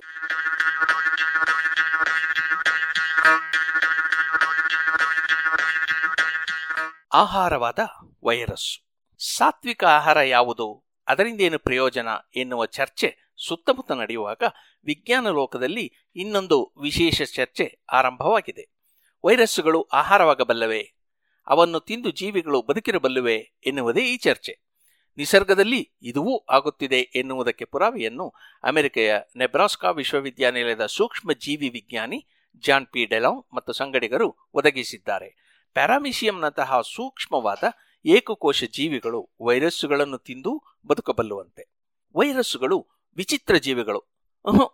ಜೀವಿಗಳು ಅಂತಲೂ ಹೇಳಲಾಗುವುದಿಲ್ಲ. ಏಕೆಂದರೆ ಇವು ಅತ್ತ ಜೀವಿಗಳಂತೆಯೂ ಇತ್ತ ನಿರ್ಜೀವಿಗಳಂತಹ ಪುಡಿಯಾಗಿಯೂ ಇರಬಲ್ಲವು. ಬಹುತೇಕ ವೈರಸ್ಸುಗಳು ಪರಜೀವಿಗಳು. ಅರ್ಥಾತ್ ಬೇರೆ ಜೀವಿಗಳ ಜೀವಕೋಶದೊಳಗೆ ಇರುವ ವ್ಯವಸ್ಥೆಯನ್ನೇ ಬಲವಂತವಾಗಿ ತಮ್ಮದಾಗಿಸಿಕೊಂಡು ಬದುಕುವಂಥವು. ಜೀವಕೋಶಗಳೊಳಗೆ ಸೇರುವವರೆಗೂ ಇವುಗಳಲ್ಲಿ ಜೀವದ ಸೆಲೆ ಒಂದಿಷ್ಟು ಕಾಣುವುದಿಲ್ಲ. ಕೇವಲ ಒಂದಿಷ್ಟು ಪ್ರೋಟೀನು ಹೊತ್ತುಕೊಂಡ ಡಿಎನ್ಎ ಅಥವಾ ಆರ್ಎನ್ಎ ರಾಸಾಯನಿಕ ಎಂದಷ್ಟೇ ಹೇಳಬಹುದು. ಆದರೆ ಒಮ್ಮೆ ಜೀವಕೋಶದೊಳಗೆ ಹೊಕ್ಕವೋ, ಕಲ್ಲಾದ ಶಬರಿ ಶಾಪಮುಕ್ತಳಾಗಿ ಜೀವ ಪಡೆದಂತೆ ಜೀವ ತಳೆದು ತಾವು ಹೊಕ್ಕಿರುವ ಜೀವಕೋಶವನ್ನೇ ನಾಶ ಮಾಡಿಬಿಡುತ್ತವೆ. ಹೀಗಾಗಿ ಇವನ್ನು ಪ್ರಾಣಿಗಳೆನ್ನಬೇಕೋ, ಸಸ್ಯಗಳೆನ್ನಬೇಕೋ ಎನ್ನುವ ಸಂದಿಗ್ಧವೂ ಇತ್ತು. ಅವೆಲ್ಲ ಕಷ್ಟವೇ ಬೇಡ ಎಂದು ಇವನ್ನು ಪ್ರತ್ಯೇಕ ಜೀವಿಗಳು ಎಂದು ಪರಿಗಣಿಸಿಬಿಟ್ಟಿದ್ದಾರೆ. ಪ್ರಾಣಿ ಲೋಕದಲ್ಲಿ ಆಹಾರ ಸರಪಳಿ ಎಂಬ ಒಂದು ವಿದ್ಯಮಾನವಿದೆ. ಇದು ಇನ್ನೇನಲ್ಲ.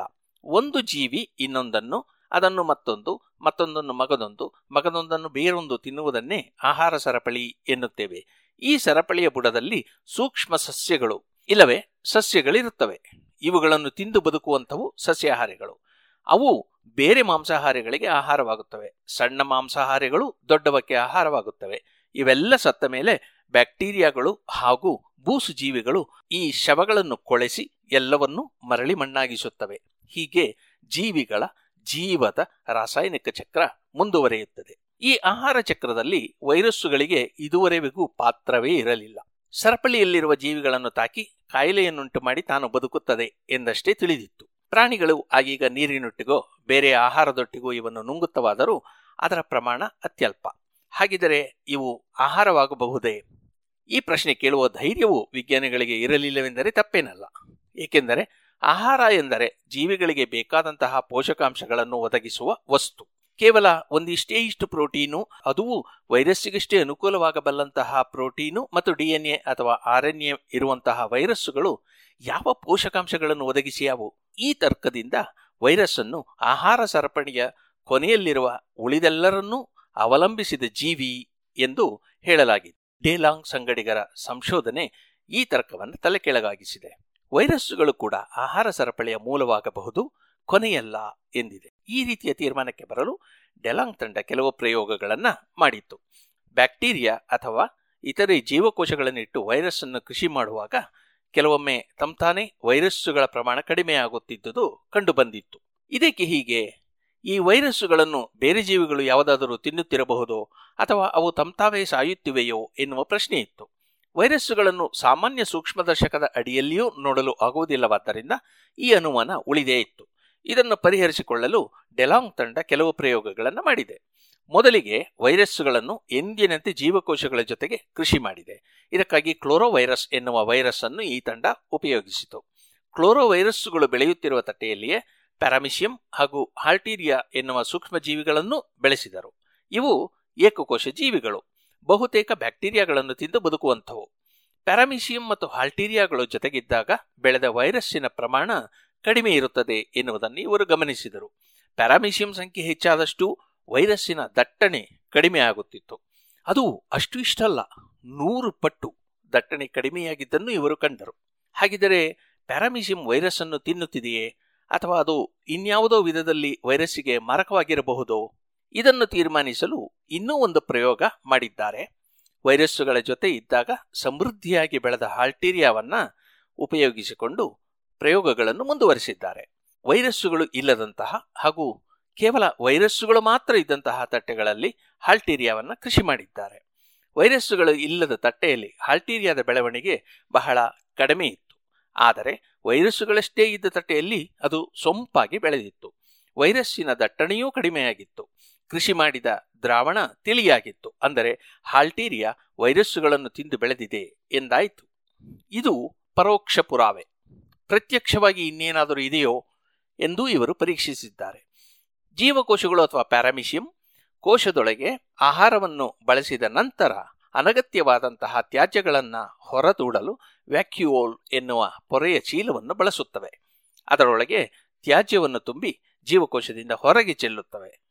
ವೈರಸ್ಸಿನ ಜೊತೆಗೆ ಪ್ಯಾರಾಮಿಷಿಯಂ ಮತ್ತು ಹಾಲ್ಟೀರಿಯಾಗಳನ್ನು ಬೆಳೆಸಿದಾಗ ಅವುಗಳೊಳಗೆ ಈ ತ್ಯಾಜ್ಯದ ಚೀಲಗಳ ಪ್ರಮಾಣವು ಅಧಿಕವಾಗಿದ್ದನ್ನು ಇವರು ಗಮನಿಸಿದ್ದಾರೆ. ವ್ಯಾಕ್ಯೂಲ್ಗಳನ್ನಷ್ಟೇ ಗುರುತಿಸಬಲ್ಲ ಬಣ್ಣವನ್ನು ಹಚ್ಚಿ ಹೀಗೆ ಮಾಡಿದ್ದಾರೆ. ಅವುಗಳೊಳಗೆ ವೈರಸ್ಸಿನ ಅಂಶಗಳೇ ಹೆಚ್ಚು ಇದ್ದಿದ್ದು ಕೂಡ ಸ್ಪಷ್ಟವಾಗಿದೆ. ಒಟ್ಟಾರೆ ಕೇವಲ ವೈರಸ್ಸೇ ಇದ್ದರೂ ಅದನ್ನು ತಿಂದು ಈ ಸೂಕ್ಷ್ಮ ಜೀವಿಗಳು ಬದುಕಬಲ್ಲುವು ಎನ್ನುವುದು ಸ್ಪಷ್ಟ. ಅಂದರೆ ವೈರಸ್ಸು ಕೂಡ ಆಹಾರ ಆಗಬಲ್ಲದು. ಆದರೆ ಅದನ್ನೇ ತಿಂದು ಪ್ಯಾರಾಮಿಷಿಯಂ ಬದುಕಬೇಕು ಎಂದರೆ ನಾವು ಗುಡ್ಡಗಟ್ಟಲೆ ಧಾನ್ಯ ಸೇವಿಸಿದಂತೆ ಬಹಳಷ್ಟು ವೈರಸ್ಸನ್ನು ಅದು ಸೇವಿಸಬೇಕಾಗುತ್ತದೆ ಎನ್ನುತ್ತಾರೆ ಡೆಲಾಂಗ್. ಹೀಗೆ ಪರಜೀವಿಯಷ್ಟೇ ಎನಿಸಿದ್ದ ವೈರಸ್ಸು ಆಹಾರವೂ ಆಗಬಲ್ಲುದು ಎನ್ನುವ ವಿಷಯವನ್ನು ಪಿಎನ್ಎಎಸ್ ಪತ್ರಿಕೆ ಇತ್ತೀಚೆಗೆ ವರದಿ ಮಾಡಿದೆ.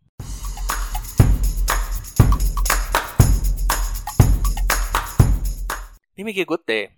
ದಕ್ಷಿಣ ಅಮೆರಿಕ ಖಂಡದಲ್ಲಿ ಕಾಣಿಸುವ ಬೊಕಿಲಾ ಟ್ರೈಫೋಲಿಯೋಲೇಟಾ ಎನ್ನುವ ಬಳ್ಳಿ ತಾನು ಆಸರಿಗೆ ತಬ್ಬಿಕೊಂಡಿರುವಂತಹ ಮರದ ಎಲೆಗಳನ್ನೇ ಹೋಲುವಂತೆ ಎಲೆಗಳ ಆಕಾರವನ್ನೇ ಬದಲಿಸಿಕೊಂಡು ಬಿಡುತ್ತದೆಯಂತೆ. ಕೆಳಗೆ ಬೇರೆ, ಮೇಲೆ ಬೇರೆ ಆಸರೆಯನ್ನು ಕೊಟ್ಟಾಗ ಕೆಳಗೆ, ಕೆಳಗಿರುವ ಆಸರಿಯ ಎಲೆಗಳಂತೆಯೂ ಹಾಗೂ ಮೇಲ್ಗಡೆ ಮೇಲಿನ ಆಸರಿಯದ್ದೇ ಎಲೆಗಳಂತಹ ಎಲೆಗಳನ್ನೇ ಇದು ತೊಡುತ್ತದೆ. ಅಂದರೆ ಇದಕ್ಕೆ ತಾನು ತಬ್ಬಿಕೊಂಡಿರುವ ಗಿಡದ ಎಲೆಯ ಆಕಾರ ಕಾಣಿಸುತ್ತದೆಯೋ?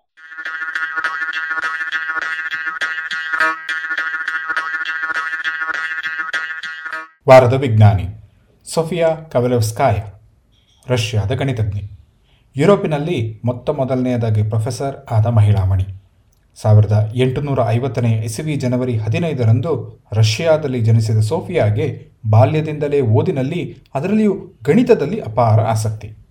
ಆದರೆ ಅಂದಿನ ಕಾಲದಲ್ಲಿ ಹುಡುಗಿಯರನ್ನು ಶಾಲೆಗೆ ಸೇರಿಸುತ್ತಿರಲಿಲ್ಲವಾದ್ದರಿಂದ ಮನೆಯಲ್ಲಿ ಇದ್ದುಕೊಂಡೇ ಅಭ್ಯಾಸ ಮಾಡಬೇಕಿತ್ತು. ಹೀಗೆ ತನ್ನ ಸ್ವಂತ ಕಲಿಕೆಯಿಂದಲೇ ಗಣಿತವನ್ನು ಕಲಿತವಳು ವಿಶ್ವವಿದ್ಯಾನಿಲಯದ ಪರೀಕ್ಷೆಗಳಲ್ಲಿ ತಿರುಗಡೆಯಾದಳು. ಕೊನೆಗೂ ಸಾವಿರದ ಎಂಟುನೂರ ಎಂಬತ್ತೊಂಬತ್ತರಲ್ಲಿ ಗಣಿತ ಪ್ರಾಧ್ಯಾಪಕಿಯಾದಳು. ದುರದೃಷ್ಟವಶಾತ್ ಎರಡೇ ವರ್ಷದ ನಂತರ ನಲವತ್ತೊಂದು ವರ್ಷ ವಯಸ್ಸಿನವಳಾಗಿದ್ದಾಗ ಇನ್ಫ್ಲೂಯೆನ್ಸಾ ಸೋಂಕಿನಿಂದಾಗಿ ಮರಣಿಸಿದಳು. ಘನಕಾಯ ಚಲನ ವಿಜ್ಞಾನದಲ್ಲಿನ ಕ್ಲಿಷ್ಟ ಸಮಸ್ಯೆಗಳನ್ನು ನಿಖರವಾಗಿ ಬಗೆಹರಿಸಿದ ಕೆಲವೇ ವಿಜ್ಞಾನಿಗಳ ಪೈಕಿ ಸೋಫಿಯಾ ಕೂಡ ಒಬ್ಬಳು.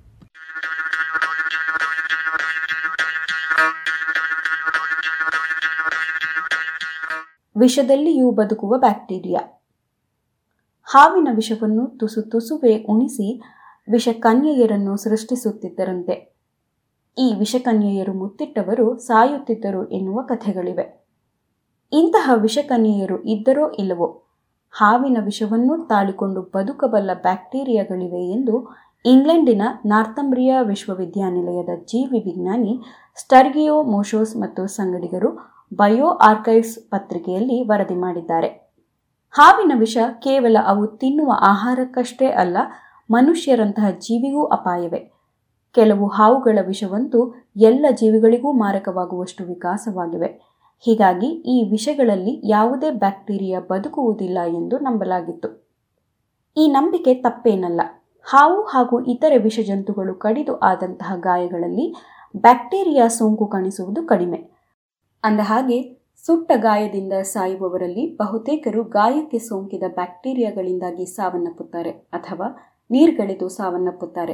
ಹಾಗೆಯೇ, ಅಪಘಾತದಿಂದ ಆಳವಾದ ಗಾಯವಾದವರಲ್ಲಿಯೂ ಬ್ಯಾಕ್ಟೀರಿಯಾ ಸೋಂಕು, ಸೆಪ್ಸಿಸ್ ಶಾಕ್ ಎನ್ನುವ ಮಾರಕ ಸ್ಥಿತಿಯನ್ನುಂಟು ಮಾಡಬಹುದು ಆದರೆ, ಇಂತಹ ಸಾವು ಚೇಳು, ಹಾವು ಅಥವಾ ಜೇಡದಂತಹ ವಿಷಜಂತುಗಳು ಕಚ್ಚಿದಾಗ ಆಗುವುದು ಕಡಿಮೆ.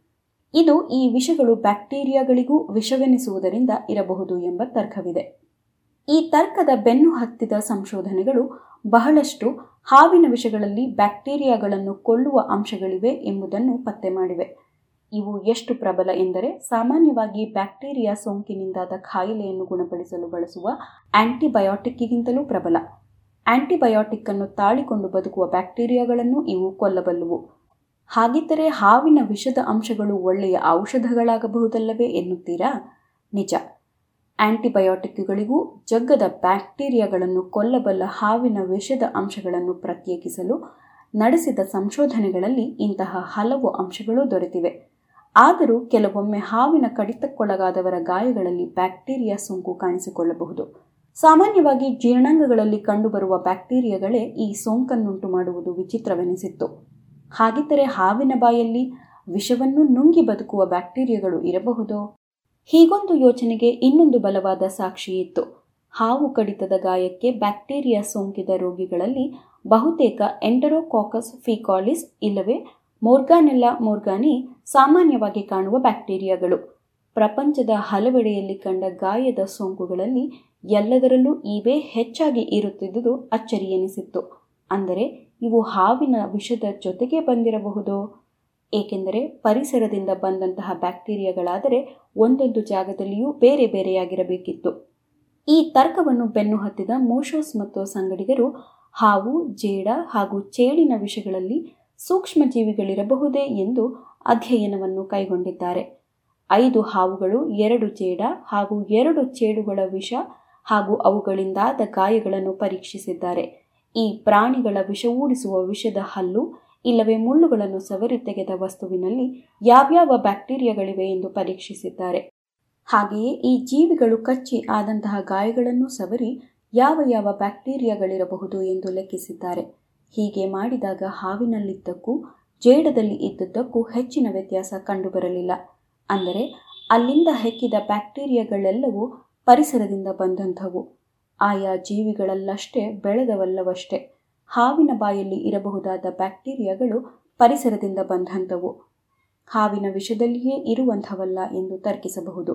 ಆದರೆ ವಿಭಿನ್ನ ಹಾವುಗಳ ಜಾತಿಯನ್ನು ಪರಿಶೀಲಿಸಿದಾಗ ಒಂದು ವಿಶಿಷ್ಟ ಕಂಡುಬಂದಿತು. ವೈಪರಿಡೆ, ಅಂದರೆ ಮಂಡಲದ ಹಾವಿನ ಜಾತಿಗೆ ಸೇರಿದ ಬಾತ್ರಾಪ್ಸ್ ಅಥ್ರಾಕ್ಸ್ ಹಾವಿನಲ್ಲಿ ಬೇರೆ ಬೇರೆ ಜಾಗದಿಂದ ಹಿಡಿದ ಹಾವುಗಳಲ್ಲಿಯೂ ಕೆಲವು ಬ್ಯಾಕ್ಟೀರಿಯಾಗಳು ಸಾಮಾನ್ಯವಾಗಿದ್ದುವು. ಅದೇ ಆರ್ಡರ್ ಎನ್ನುವ ಇನ್ನೊಂದು ಜಾತಿಯ ವಿಷದ ಹಾವಿನಲ್ಲಿ ಈ ರೀತಿಯ ಸಾಮಾನ್ಯವಾದಂತಹ ಬ್ಯಾಕ್ಟೀರಿಯಾಗಳು ಇರಲೇ ಇಲ್ಲ. ಎಲ್ಲದಕ್ಕಿಂತಲೂ ವಿಶೇಷವಾಗಿ ನಾಗರ ಹಾವಿನಲ್ಲೊಂದು ಬಗೆಯಾದ ಉಗುಳುವ ಕರಿನಾಗರದ ವಿಷದ ಹಲ್ಲಿನಲ್ಲಿ ಉಳಿದ ಹಾವುಗಳಲ್ಲಿ ಕಾಣದ ಬ್ಯಾಕ್ಟೀರಿಯಾ ಬಗೆಯೊಂದು ಇತ್ತು. ಇದು ಕೇವಲ ಆ ಹಾವಿಗಷ್ಟೇ ವಿಶಿಷ್ಟವಾಗಿತ್ತು. ಚೇಳು ಹಾಗೂ ಜೇಡಗಳ ವಿಷಗಳಲ್ಲಿ ಬ್ಯಾಕ್ಟೀರಿಯಾಗಳು ಇಷ್ಟೊಂದು ವೈವಿಧ್ಯಮಯವಾಗಿರಲಿಲ್ಲ. ಅಂದರೆ ಹಾವಿನ ಬಾಯೊಳಗಿನ ಪರಿಸರದಿಂದಾಗಿ ವಿಷದ ಹಲ್ಲುಗಳಲ್ಲಿ ಬ್ಯಾಕ್ಟೀರಿಯಾ ಸೇರಿಕೊಂಡಿರಬಹುದು ಎಂದು ತರ್ಕಿಸಿದ್ದಾರೆ ಮೋಶೋಸ್ ಕರಿನಾಗರ ಹಾವಿನ ಹಲ್ಲು ಒಳಗೆ ಮಡಚಿಕೊಂಡು ಕೂರುವ ಹೊದಿಕೆಯೊಳಗೆ ಭದ್ರವಾಗಿರುತ್ತದೆ.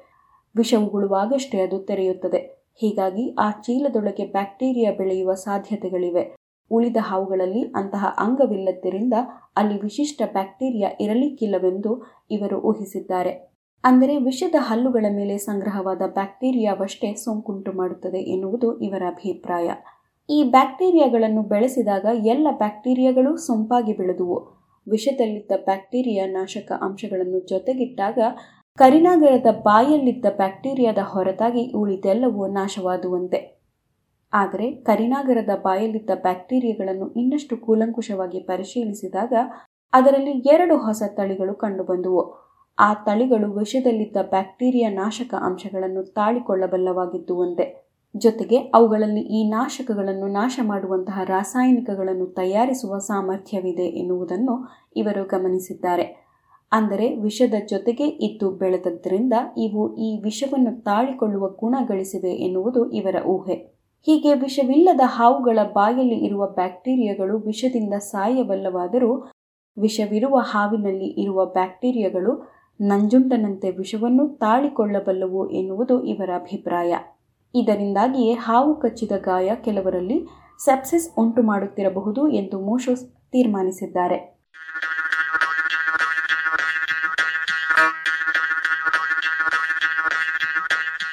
ಬೀಗಲ್ ಸಾಹಸಯಾನ, ಸಂಚಿಕೆ ನೂರ ಅರವತ್ತೊಂದು. ಇನ್ನೂರು ವರ್ಷಗಳ ಹಿಂದೆ ಬೀಗಲ್ ಹಡಗಿನಲ್ಲಿ ವಿಶ್ವ ಪರ್ಯಟನೆ ಮಾಡಿದ ಸಂದರ್ಭದಲ್ಲಿ ಸುಪ್ರಸಿದ್ಧ ವಿಜ್ಞಾನಿ ಚಾರ್ಲ್ಸ್ ಡಾರ್ವಿನ್ ಕಂಡು ದಾಖಲಿಸಿದ್ದ ವೈಜ್ಞಾನಿಕ ಸಂಗತಿಗಳ ಕಥೆಗಳು. ಪ್ರಧಾನವಾದ ಮಾತುಕತೆಗಳು ಮುಗಿದ ಮೇಲೆ ಅಲ್ಲಿದ್ದವರಲ್ಲಿ ಹಲವರು ಮುಖಂಡರುಗಳು. ಕ್ಯಾಪ್ಟನ್ ಫಿಡ್ಸ್ರಾಯ್ನ ಜೊತೆ ಮಾತನಾಡುವ ಅವಕಾಶವನ್ನು ಬಳಸಿಕೊಂಡು ಹಡಗುಗಳು ಹಾಗೂ ವಿದೇಶಿಯರನ್ನು ಉಪಚರಿಸುವ ಬಗ್ಗೆ ಅಂತಾರಾಷ್ಟ್ರೀಯವಾಗಿ ಇದ್ದ ಸಂಪ್ರದಾಯಗಳು ಹಾಗೂ ಕಾನೂನಿನ ಕುರಿತು ಜಾಣ ಪ್ರಶ್ನೆಗಳನ್ನು ಕೇಳಿದರು. ಕೆಲವು ವಿಷಯಗಳ ಬಗ್ಗೆ ತೀರ್ಮಾನಗಳನ್ನು ತೆಗೆದುಕೊಂಡ ಕೂಡಲೇ ಅಲ್ಲಿಯೇ ಆ ಕ್ಷಣದಲ್ಲಿಯೇ ಮೌಖಿಕವಾಗಿ ಕಾನೂನನ್ನು ಜಾರಿ ಮಾಡಲಾಯಿತು. ಈ ತಾಹಿತಿಯನ್ನರ ದರ್ಬಾರು ಹಲವು ಗಂಟೆಗಳ ಕಾಲ ನಡೆಯಿತು. ಅದು ಮುಗಿದ ಮೇಲೆ ಕ್ಯಾಪ್ಟನ್ ಫಿಡ್ಸ್ರಾಯ್ ರಾಣಿಯನ್ನು ಬಿಗಲ್ ಹಡಗಿಗೆ ಭೇಟಿ ನೀಡಲು ಆಹ್ವಾನಿಸಿದ. ನವೆಂಬರ್ ಇಪ್ಪತ್ತೈದು, ಸಂಜೆ ಮಹಾರಾಣಿಯನ್ನು ಕರೆತರಲು ನಾಲ್ಕು ದೋಣಿಗಳನ್ನು ಕಳಿಸಲಾಯಿತು. ಹಡಗನ್ನು ಹಾಗೂ ಆಕೆ ಹಾದು ಬರುವ ಅಂಗಳವನ್ನು ಬಾವುಟಗಳಿಂದ ಅಲಂಕರಿಸಲಾಗಿತ್ತು. ಆಕೆಯ ಜೊತೆಗೆ ಬಹುತೇಕ ಎಲ್ಲ ಮುಖಂಡರುಗಳೂ ಇದ್ದರು. ಎಲ್ಲರೂ ಸಂದರ್ಭೋಚಿತವಾಗಿಯೇ ನಡೆದುಕೊಂಡರು. ಅವರು ಯಾರೂ ಏನನ್ನೂ ಬೇಡಲಿಲ್ಲ. ಕ್ಯಾಪ್ಟನ್ ಫಿಜರಾಯ್ ನೀಡಿದ ಕಾಣಿಕೆಗಳಿಂದ ಖುಷಿಯಾದಂತೆ ತೋರಿದರು. ರಾಣಿ ಒಬ್ಬ ದಡೂತಿ ಹೆಂಗಸು. ಸೌಂದರ್ಯವಾಗಲಿ, ಲಾಲಿತ್ಯವಾಗಲಿ, ಗಾಂಭೀರ್ಯವಾಗಲಿ ಇರಲಿಲ್ಲ. ರಾಣಿ ಎನ್ನಲು ಆಕೆಗೆ ಒಂದೇ ಒಂದು ಗುಣವಿತ್ತು. ಏನೇ ನಡೆದರೂ ಒಂದಿಷ್ಟು ವಿಚಲಿತವಾಗದ ಮುಖಭಾವ. ಅದುವೂ ಜೋಲುಮುಖದ ಭಾವ. ರಾಕೆಟ್ಗಳ ಬಗ್ಗೆ ಬೆರಗು ಕಂಡಿತು.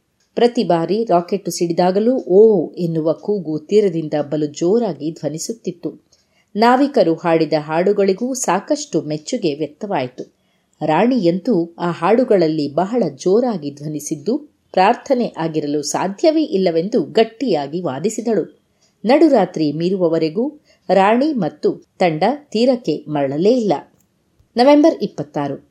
ಸಂಜೆ ಹಿತವಾದೊಂದು ಸುಳಿಗಾಳಿಯ ನೆರವಿನಿಂದ ನ್ಯೂಜಿಲ್ಯಾಂಡಿನ ಕಡೆಗೆ ಹಡಗನ್ನು ತಿರುಗಿಸಲಾಯಿತು.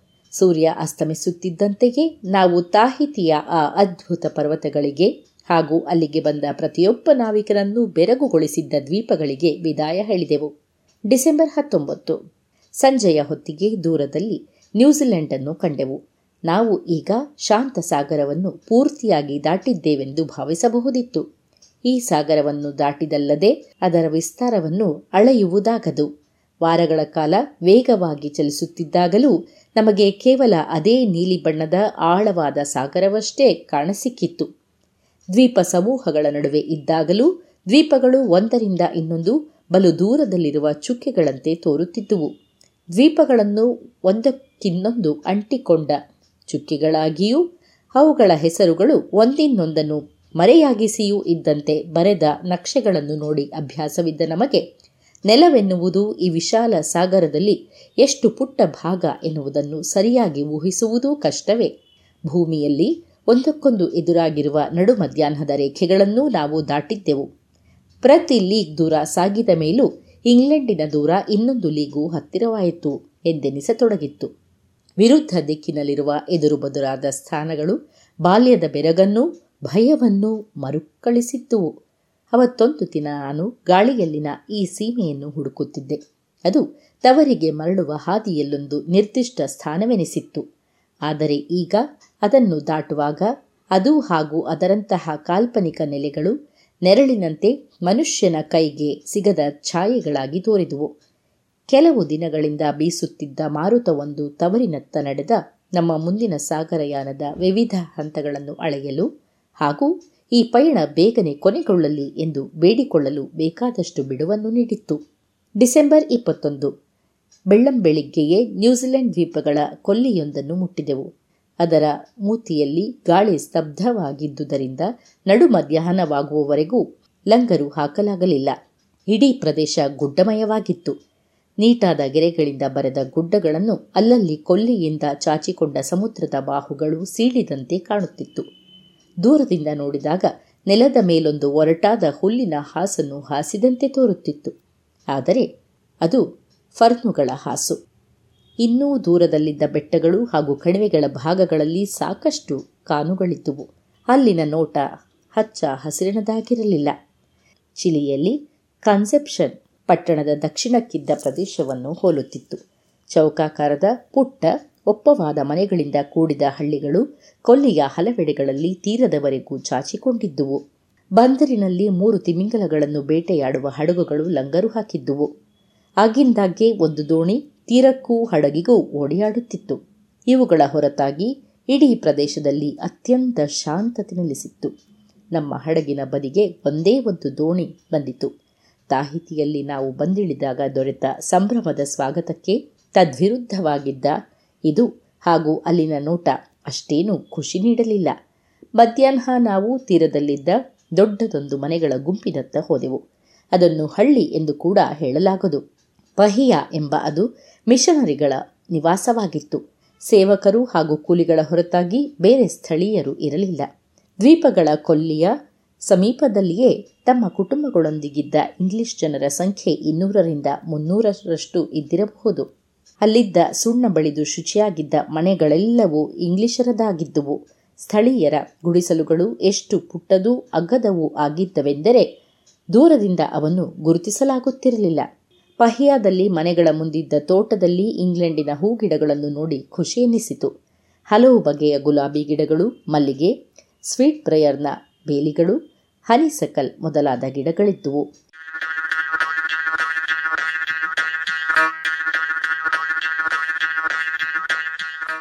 ಇದು ಇಂದಿನ ಜಾಣಸುದ್ದಿ. ಜಾಣಸುದ್ದಿಯ ಜಾಣ ಸುದ್ದಿಯ ಕುರಿತು ಸಲಹೆ, ಪ್ರಶ್ನೆಗಳಿದ್ದರೆ ನೇರವಾಗಿ ವಾಟ್ಸಪ್ ಮೂಲಕ ಒಂಬತ್ತು ಎಂಟು ಎಂಟು ಆರು ಆರು ನಾಲ್ಕು ಸೊನ್ನೆ ಮೂರು ಎರಡು ಎಂಟು ಈ ನಂಬರಿಗೆ ವಾಯ್ಸ್ ಮೆಸೇಜ್ ಅನ್ನು ಅಥವಾ ಸಂದೇಶವನ್ನು ಕಳಿಸಿ.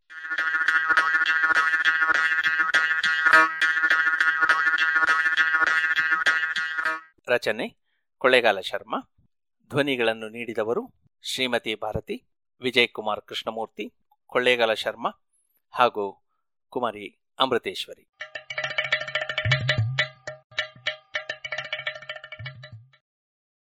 ಇದುವರೆಗೆ ಜಾಣ ಸುದ್ದಿಯಲ್ಲಿ ವಿಜ್ಞಾನ ವಿಚಾರ ವಿಸ್ಮಯಗಳ ಧ್ವನಿ ಪತ್ರಿಕೆಯನ್ನು ಕೇಳಿದಿರಿ. ಪ್ರಸ್ತುತಿ ಕೊಳ್ಳೇಗಾಲ ಶರ್ಮಾ.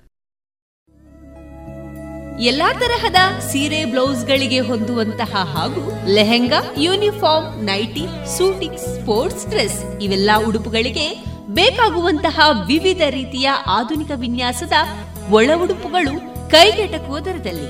ಎಲ್ಲಾ ಬ್ರ್ಯಾಂಡ್ಗಳಲ್ಲಿ ಲಭ್ಯ. ಅದೇ ಲಶ್ ಫ್ಯಾಷನ್ ಇನ್ಸೈಡ್ ಕೋಟ್ ರಸ್ತೆ ಪುತ್ತೂರಿನಲ್ಲಿ. ಇದೀಗ ನೂತನವಾಗಿ ಶೀಘ್ರದಲ್ಲೇ ಲೋಕಾರ್ಪಣೆಗೊಳ್ಳಲಿರುವ GL one mall main road ಪುತ್ತೂರಿನಲ್ಲಿ. ನಮ್ಮ ಎಲ್ಲಾ ಗ್ರಾಹಕರ ಸಹಕಾರದ ಮೇರೆಗೆ ಎರಡನೇ ಶಾಖೆ ಶುಭಾರಂಭಗೊಳ್ಳಲಿದೆ. ಇನ್ನೂ ಹೆಚ್ಚಿನ ವಿಶಿಷ್ಟ ಶೈಲಿಯೊಂದಿಗೆ. ಇದೀಗ ರಾಷ್ಟ್ರೀಯ ಸ್ವಯಂ ಸೇವಕ ಸಂಘದ ಸಹಸರ ಕಾರ್ಯವಾಹರಾದ ಶ್ರೀ ಮುಕುಂದ ಅವರಿಂದ ಇತ್ತೀಚೆಗೆ ಪುತ್ತೂರಿನಲ್ಲಿ ಸಂಘ ಕಾರ್ಯಾಲಯ ಪಂಚವಟಿ ಲೋಕಾರ್ಪಣಾ ಸಮಾರಂಭದಲ್ಲಿ ಮಾತನಾಡಿದ ಬೌದ್ಧಿಕ್ನ ಆಯ್ದ ಭಾಗವನ್ನ ಕೇಳೋಣ. ಒಂದೂರಲ್ಲಿ ಒಬ್ಬ ರಾಜ ಇದ್ದ. ಮತ್ತು ಒಂದು ಸ್ವಲ್ಪ ಪಿರ್ಕಿನೂ ಹೌದು. ಅವನಿಗೆ ತನ್ನ ಬಟ್ಟೆ ಹಾಕೊಳ್ಳೋದ್ರ ಬಗ್ಗೆ ಬಹಳ ಅಭಿಮಾನ. ಈ ಕಥೆಯನ್ನ ಯಾರು ಬರೀತಾನೆ, ಆತ ಬರೀತಾನೆ, ಆ ರಾಜನ ಖಜಾನೆಯಲ್ಲಿ ಎಷ್ಟು ದುಡ್ಡಿತ್ತು, ಅದಕ್ಕಿಂತ ಹೆಚ್ಚು ಅವನ ಕಪಾಟಿನಲ್ಲಿ ಬಟ್ಟೆಗಳಿತ್ತು ಅಂತ. ಅದಕ್ಕಿಂತ ಹೆಚ್ಚು ಬೆಲೆ ಬಾಳುವಷ್ಟು. ಯಾಕಂದ್ರೆ ಬಟ್ಟೆ ಮೇಲೆ ತುಂಬಾ ಖರ್ಚು ಮಾಡ್ತಾ ಇದ್ದ.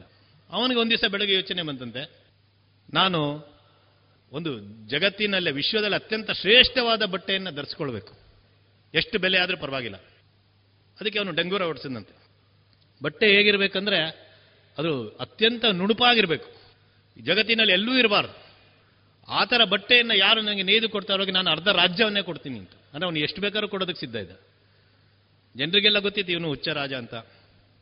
ಆದ್ರೂ ಊರಲ್ಲೆಲ್ಲ ಡಂಗೂರ ಹೊಡೆದ್ಮೇಲೆ ಅನೇಕರಿಗೆ ಆಸೆ ಬಂತು. ಅರೆ, ಸಿಕ್ಬಿಟ್ರೆ ನಮ್ಗೆ ಯಾಕೆ ರಾಜ್ಯ ಸಿಗಬಾರ್ದು ಅಂತ. ಕೆಲವರು ಪ್ರಯತ್ನ ಪಟ್ಟರು ಅವನು ಅದ್ರ ಜೊತೆಗೆ ಇನ್ನೊಂದು ಪ್ರೀ ಕಂಡೀಷನ್ ಪೂರ್ವ ಷರತ್ತು ಸೇರಿಸಿದಂತೆ ಅಕಸ್ಮಾತ್ ನಂಗೆ ಸಮಾಧಾನ ಆಗಿದ್ರೆ ಅವ್ರು ತಲೆ ಕಡಿತೀನಿ ಅಂತ. ರಾಜ ಮೊದಲೇ ಹುಚ್ಚ. ಹಾಗೆ ನಾಲ್ಕಾರು ಜನ ತಮ್ಮ ಪ್ರಾಣವನ್ನು ಕಳ್ಕೊಂಡ್ರು. ಆಮೇಲೆ ಯಾರು ಬರಲಿಲ್ಲ. ಕೆಲವು ವರ್ಷಗಳಾಗ್ತಾ ಇತ್ತು. ಒಂದು ದಿವಸ ಬೆಳಗ್ಗೆ ಇದ್ದಕ್ಕಿದ್ದಂಗೆ ಪಕ್ಕದ ರಾಜ್ಯದಿಂದ ಇಬ್ಬರು ಬಂದ್ರಂತೆ. ಅಪ್ಪ, ಮಗ. ಅವ್ರು ಬಂದು ಊರಿನವ್ರ ಹತ್ರ ಹೇಳಿದ್ರಂತೆ. ಈ ಥರ ನಿಮ್ಮ ರಾಜ್ಯದಲ್ಲಿ ಈ ಥರ ಡಂಗುರ ಹೊಡೆದಿರಿ ಅಂತ ಗೊತ್ತಿದೆ. ನಾವು ಅತ್ಯಂತ ನಿಪುಣರು. ಬಟ್ಟೆ ನೇಯದಲ್ಲಿ ನಾವು ನೇಯ್ ಕೊಡ್ತೀವಿ ಅಂತ. ಊರಿನವರೆಲ್ಲ ಹೇಳಿದ್ರೆ ನೀವು ಹೊರಟೋಗ್ಬಿಡಿ ತಕ್ಷಣ. ಇದೆಲ್ಲ ಆಗ್ಲಿಕ್ಕಿಲ್ಲ ನಿಮಗೆ. ಯಾಕೆಂದ್ರೆ ನಮ್ಮ ರಾಜ ಅಷ್ಟು ಮಾತ್ರ ಅಲ್ಲ ಎರಡನೇ ಭಾಗನೂ ಹೇಳಿದ್ದಾನೆ. ಸಮಾಧಾನ ಆದರೆ ತಲೆ ಕಡಿತಾನೆ. ಇಲ್ಲ ಇಲ್ಲ, ನಮಗೆ ಭಾಳ ವಿಶ್ವಾಸ ಇದು. ಸರಿ, ಯಾರೋ ಕರ್ಕೊಂಡು ಹೋದ್ರು, ರಾಜನ ಹತ್ರ ಹೋದ ರಾಜ ಹೇಳಿದೆ, ನಿಮಗೆಲ್ಲ ಗೊತ್ತಿದೆ ತಾನೆ. ಹಾಗಾದ್ರೆ ನಿಮಗೆ ಏನು ಬೇಕು ಹೇಳಿ ಅನುಕೂಲ ಮಾಡಿಕೊಡ್ತೀನಿ ನನಗೆ ಬಟ್ಟೆ ಕೊಡಿ. ಅವ್ರ ಅಪ್ಪ ಮಗ ಹೇಳಿದಂತೆ ನಮಗೆ ಕಟ್ಟಡ ಬೇಕು, ಅದು ಪೂರ್ತಿ ಬಂದಾಗ ಸೀಲ್ ಆಗಿರ್ಬೇಕು. ಯಾರು ನೋಡಬಾರ್ದು ಒಳಗಡೆ ಏನು ನಡೀತಾ ಇದೆ ಅಂತ. ನಮ್ದು ದೊಡ್ಡ ದೊಡ್ಡ ಮಿಷನ್ಗಳೆಲ್ಲ ಇದೆ, ಅದೆಲ್ಲ ನಾವು ಸೆಟ್ ಮಾಡಬೇಕು. ಸರಿ ಅವ್ರೇನೋ ಮಾಡಿದ್ರು ಒಳಗಡೆ, ದೊಡ್ಡ ಯಂತ್ರಗಳೆಲ್ಲ ಹಾಕಿದ್ರು. ಆದರೆ ರಾಜನಿಗೆ ಕುತೂಹಲ, ಒಂದು ತಿಂಗಳಾದ್ಮೇಲೆ ಮಂತ್ರಿಗೆ ಹೇಳಿದಂತೆ, ಅವ್ರು ಏನು ಮಾಡ್ತಾರೆ ನಿಜವಾಗ್ಲೂ ನೋಡು ಅಂತ. ಮಂತ್ರಿ ಹೋಗಿ ಭಾಳ ಅವ್ರಿಗೆ ಗೊತ್ತಾಗದಿರುವಂತೆ ಒಂದು ಸಂದಿಯಿಂದ ನೋಡ್ದ. ಅಲ್ಲಿ ಅವರಿಬ್ಬರು ಆ ಯಂತ್ರಗಳ ಮುಂದೆ ಏನೋ ಮಾಡ್ತಾ ಇದ್ದಾರೆ. ಮಂತ್ರಿಗೆ ಏನು ಕಾಣಿಸ್ತಾ ಇಲ್ಲ. ಆದರೆ ಅವನು ಆ ಥರ ಬಂದು ಹೇಳಿದ್ರೆ ರಾಜನಿಗೆ ಬೇಜಾರಾಗುತ್ತೆ. ಮಂತ್ರಿ ಬಂದು ಹೇಳಿದಂತೆ ಅಲ್ಲಿ ಏನೋ ಮಾಡ್ತಾ ಇದ್ದಾರೆ, ಬಹುಶಃ ಭಾಳ ಒಳ್ಳೆ ಬಟ್ಟೆನೇ ನೇಯ್ತಾ ಮಾ ನೇಗೆ ಮಾಡ್ತಾ ಇರ್ಬೋದು ಅಂತ. ಆಯಿತು, ಒಂದು ಮೂರ್ನಾಲ್ಕು ತಿಂಗಳಾದಮೇಲೆ ಒಂದು ದಿವಸ ಅವ್ರು ಹೇಳಿ ಕಳಿಸಿದ್ರಂತೆ ಅಪ್ಪ ಮಗ, ರಾಜನಿಗೆ, ನಮ್ಮ ಬಟ್ಟೆ ನೇಯ್ದಾಗಿದೆ, ನಾವು ತೊಗೊಂಡು ಬರ್ತಾ ಇದ್ದೀವಿ ಅಂತ. ರಾಜನ ಆಸ್ಥಾನದಲ್ಲೆಲ್ಲರೂ ನೆರೆದಿದ್ದಾರೆ. ಅಪ್ಪ ಮಗ ತಮ್ಮ ಎರಡು ಕೈಗಳ ಮೇಲೆ ಬಹಳ ಭಾರವಾದಂಥ ಯಾವುದೋ ವಸ್ತು ಇಟ್ಕೊಂಡು ನಡ್ಕೊಂಡು ಬರ್ತಾ ಇದ್ದಾರೆ. ಬೇರೆ ಯಾರಿಗೂ ಏನು ಕಾಣಿಸ್ತಾ ಇಲ್ಲ ಅಲ್ಲಿ. ಕೈ ಮೇಲೆ ಏನು ಕಾಣಿಸ್ತಾ ಇಲ್ಲ. ಅವ್ರು ಬಂದು ರಾಜನ ಮುಂದೆ ನನ್ನ ಸಮರ್ಪಣೆ ಮಾಡಿದ್ರು. ರಾಜ ಆ ಕಡೆ ಈ ಕಡೆ ನೋಡ್ದ. ಮಂತ್ರಿಗಳ ಕಡೆ ಸ್ವಲ್ಪ ಹುಬ್ಬೇರಿಸಿ ಕೇಳಿದೆ, ಏನು ಅಂತ. ಒಬ್ಬ ಮಂತ್ರಿ ಹೇಳ್ದ, ಆ, ಭಾಳ ಚೆನ್ನಾಗಿದೆ ಅಂತ. ಯಾಕೆಂದ್ರೆ ಇವರು ಪ್ರವೇಶ ಮಾಡಿದ ತಕ್ಷಣ ಒಂದು ವಾಕ್ಯವನ್ನು ಹಿಡಿದಂತೆ ರಾಜ, ನಮ್ಮ ಬಟ್ಟೆ ಹೇಗಿದೆ ಅಂದರೆ, ಯಾರು ಅತ್ಯಂತ ಧಾರ್ಮಿಕ ವ್ಯಕ್ತಿಗಳಿದ್ದಾರೆ. ಪುಣ್ಯ ಇದೆ. ಅವ್ರಿಗೆ ಮಾತ್ರ ಕಾಣುತ್ತೆ. ಯಾರು ಅಯೋಗ್ಯರಿದ್ದಾರೆ ಅವ್ರಿಗೆ ಇದು ಕಾಣೋದಿಲ್ಲ. ಹಾಗೆ ಮಂತ್ರಿ ತಕ್ಷಣ ಹೇಳಿದಂತೆ, ಇದು ಭಾಳ ಚೆನ್ನಾಗಿದೆ ಭಾಳ ಚೆನ್ನಾಗಿದೆ ಅಂತ. ಯಾಕೆ, ಅವನಿಗೇನು ಕಾಣಿಸ್ತಾ ಇಲ್ಲ. ಆದರೆ ನಾನು ಅಯೋಗ್ಯ ಅಂತ ಹೇಗೆ ಹೇಳ್ಕೊಳ್ಳೋದು? ಇನ್ನೊಬ್ಬಂದು ಇಬ್ಬರ ಹತ್ರ ಕೇಳಿದ್ರಂತೆ. ಅವರು ಎಲ್ಲರೂ ಭಾಳ ಚೆನ್ನಾಗಿದೆ ಅಂತ.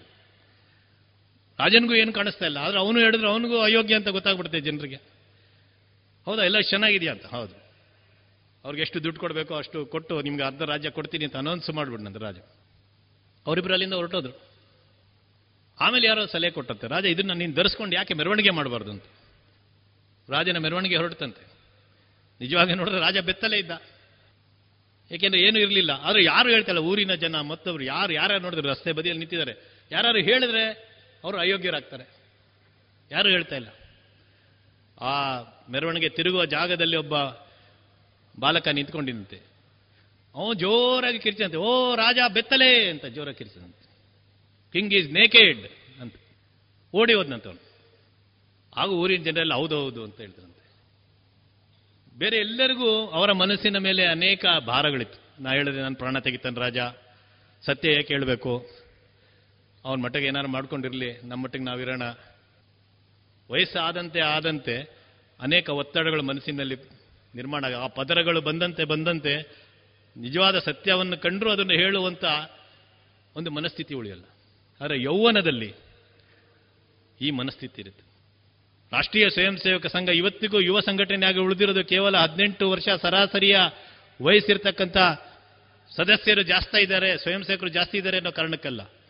ಇಡೀ ಸಂಘಟನೆಯ ಮನಸ್ಸು ಈ ದೇಶ, ಈ ಸಮಾಜ ಇದರ ಬಗ್ಗೆ ನಿಜವಾದ ಒಂದು ವಿಶ್ಲೇಷಣೆ ಮಾಡಿ ಅದನ್ನ ನಮ್ಮ ಹಿಂದೂ ಸಮಾಜಕ್ಕೆ ತಿಳಿಸಿಕೊಡುವುದು. ನಾವು ಸಂಘಟಿತರಾಗದೇ ಇದ್ರೆ ಏನಾಗ್ತೀವಿ ಅನ್ನುವಂಥ ಒಂದು ಭೀಕರ ಸತ್ಯವನ್ನ ಸಮಾಜದ ಮುಂದೆ, ದೇಶದ ಮುಂದೆ ಇಡೋದು ಮತ್ತು ಜಗತ್ತಿಗೂ ಕೂಡ ನಮ್ಮ ಸನಾತನ ಮೌಲ್ಯಗಳಲ್ಲಿರುವ ಶ್ರೇಷ್ಠತೆ ಹೇಗೆ ಜಗತ್ತು ಇವತ್ತು ಭೋಗದ, ಅತಿ ಆಮಿಷದ ಒಂದು ನಾಗಾಲೋಟದ ಕಡೆಗೆ ಎಲ್ಲಿ ಓಡ್ತಾ ಇದೆ, ಅದನ್ನು ತಡೆ ಹಿಡಿದು ನಿಜ ಇಲ್ಲಿದೆ, ಈ ಸನಾತನ ಮೌಲ್ಯಗಳಿದೆ ಅಂತ ಹೇಳುವಂತ ಒಂದು ಸಂಸ್ಥೆ, ಒಂದು ಸಂಘಟನೆಯಾಗಿ, ಒಂದು ವಿಚಾರವಾಗಿ, ವಿಚಾರದ ಒಂದು ಶಕ್ತಿಯಾಗಿ ಇವತ್ತು ಸಂಘ ಇದೆ. ಅದು ಯೌವನದ ಮನಸ್ಥಿತಿ.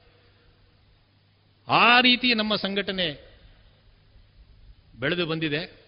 ಅದರ ಒಂದು ಪ್ರತಿನಿಧಿಗಳಾಗಿ ಇವತ್ತಿಗೂ ಯುವಕರು ನಮ್ಮ ಸಂಘಟನೆಯ ಎಲ್ಲ ಹಂತಗಳ ನಾನಾಗಲೇ ಹೇಳಿದಂಥ ಒಂದು ಶಿಶು, ಬಾಲ ಶಾಖೆ ಇರ್ಬೋದು, ಅಲ್ಲಿಂದ ಹಿಡಿದು ಅದು ರಾಜ್ಯಗಳು, ದೇಶದ ಮಟ್ಟದಲ್ಲಿರ್ಬೋದು, ದೊಡ್ಡ ಪ್ರಮಾಣದಲ್ಲಿ ಇವತ್ತು ಈ ರೀತಿ ಯುವ ಮನಸ್ಸುಗಳು ಸಂಘ ಮತ್ತು ಸಂಘದಿಂದ ಪ್ರೇರಣೆಗೊಂಡು ಸಮಾಜದಲ್ಲಿ ಪರಿವರ್ತನೆ ತರ್ತಾ ಇರ್ತಕ್ಕಂಥ ವಿವಿಧ ಸಂಘಟನೆಗಳ ರೂಪದಲ್ಲಿ ಇವತ್ತು ನಿಂತಿದೆ. ಅಂಥ ಒಂದು ಸಂಘಟನೆಯ ನಾವೆಲ್ಲರೂ ಸ್ವಯಂ ಸೇವಕರು.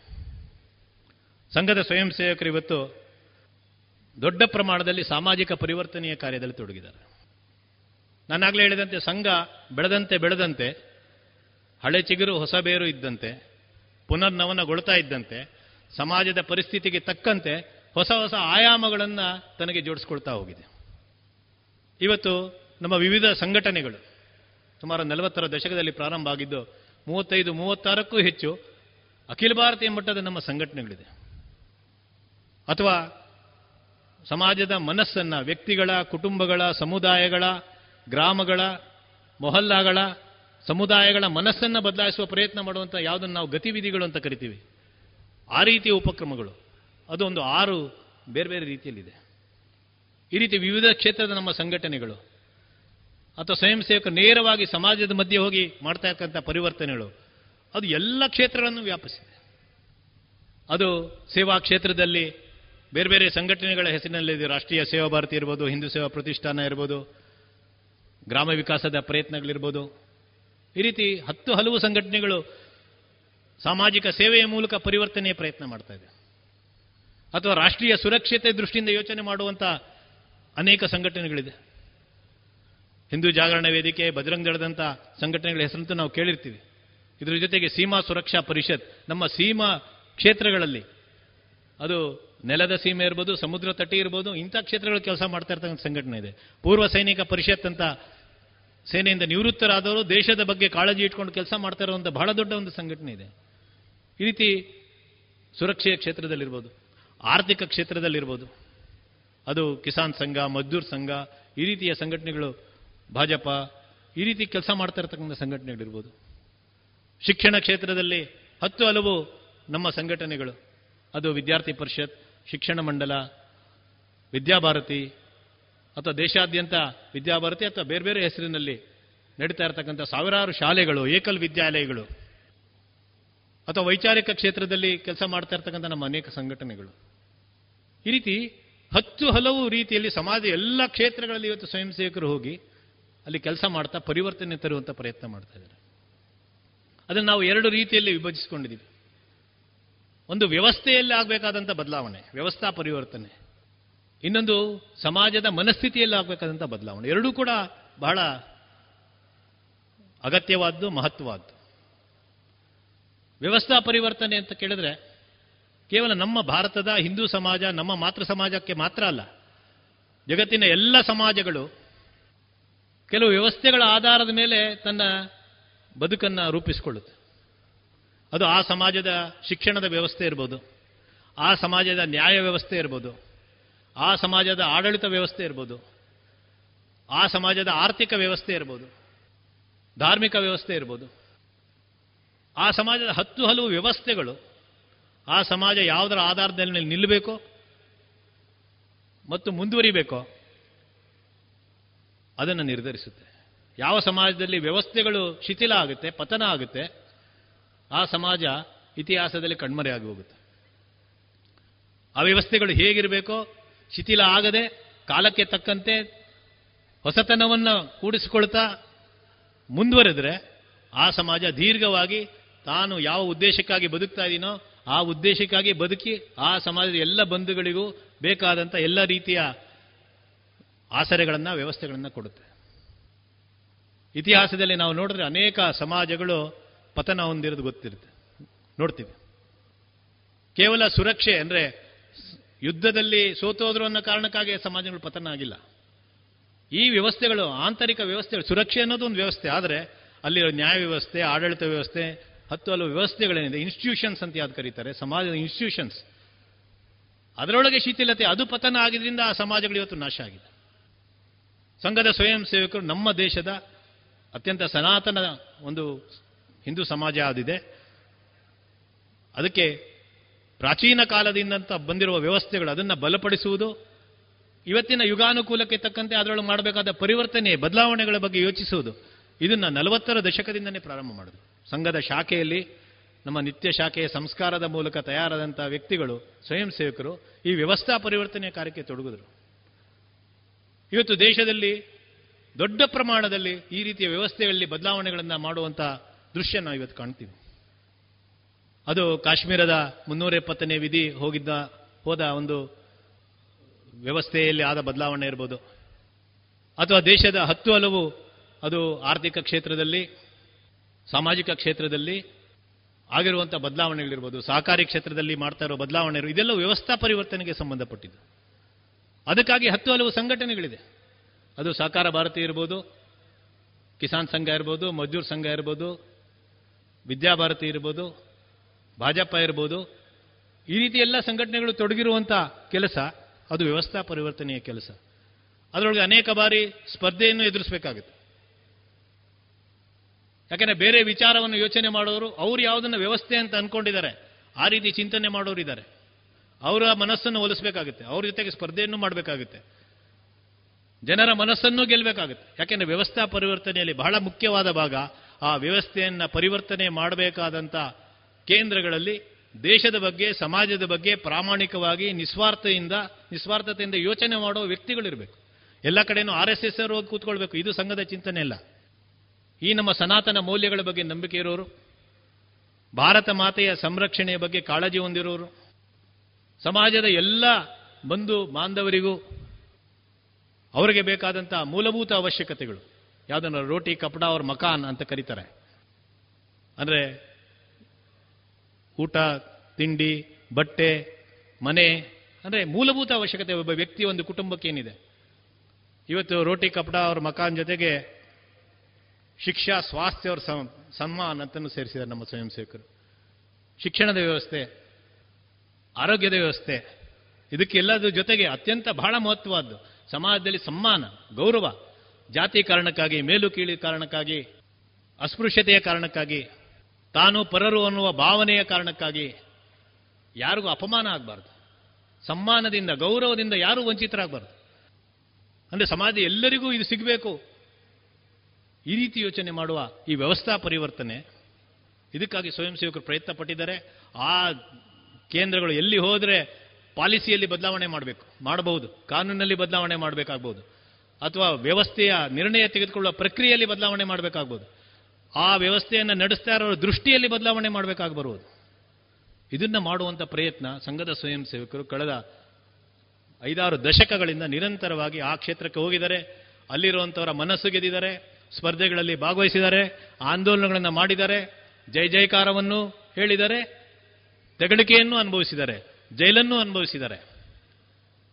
ಎಲ್ಲ ಹೋರಾಟವನ್ನು ಮಾಡ್ತಾ, ಆ ಸ್ಪರ್ಧೆಯಲ್ಲಿ ಮುಂದೆ ಹೋಗ್ತಾ ಹೋಗ್ತಾ ವ್ಯವಸ್ಥೆಯನ್ನು ಬದಲಾವಣೆ ಮಾಡುವ ಕೆಲಸವನ್ನು ಒಂದು ಭರವಸೆ ಮೂಡುವ ರೀತಿಯಲ್ಲಿ ಮಾಡೋದಕ್ಕೆ ಪ್ರಾರಂಭ ಮಾಡಿದ್ದಾರೆ. ಮುಕ್ತಾಯ ಆಗಿಲ್ಲ, ಆದರೆ ಆ ವ್ಯವಸ್ಥೆಯನ್ನು ಬದಲಾವಣೆ ಮಾಡುವ, ಸಮಾಜದ ಬಗ್ಗೆ, ದೇಶದ ಬಗ್ಗೆ, ಸನಾತನ ಮೌಲ್ಯಗಳ ಬಗ್ಗೆ ತನ್ನದು ಅಂತ ಅಂದ್ಕೊಂಡು ಪ್ರಾಮಾಣಿಕವಾಗಿ ನಿಸ್ವಾರ್ಥತೆಯಿಂದ, ರಾಷ್ಟ್ರೀಯ ಮನೋಭಾವದಿಂದ ಯೋಚನೆ ಮಾಡುವಂಥ ಆ ರೀತಿಯ ನಿರ್ಣಯಗಳನ್ನು ತೆಗೆದುಕೊಳ್ಳುವಂಥ ವ್ಯವಸ್ಥೆ ಬರೋದಕ್ಕೆ ಬೇಕಾದಂಥ ಒಂದು ಪ್ರಯತ್ನ ಸ್ವಯಂ ಸೇವಕರ ಮೂಲಕ ನಡೀತಾ ಇದೆ. ಅದರ ಜೊತೆ ಜೊತೆಗೆ ಸ್ವಯಂ ಸೇವಕರು ಸಾಮಾಜಿಕ ಬದಲಾವಣೆಗೂ, ಸಾಮಾಜಿಕ ಪರಿವರ್ತನೆಯ ಕೆಲಸಕ್ಕೂ ಹೆಜ್ಜೆ ಇಟ್ಟಿದ್ದಾರೆ.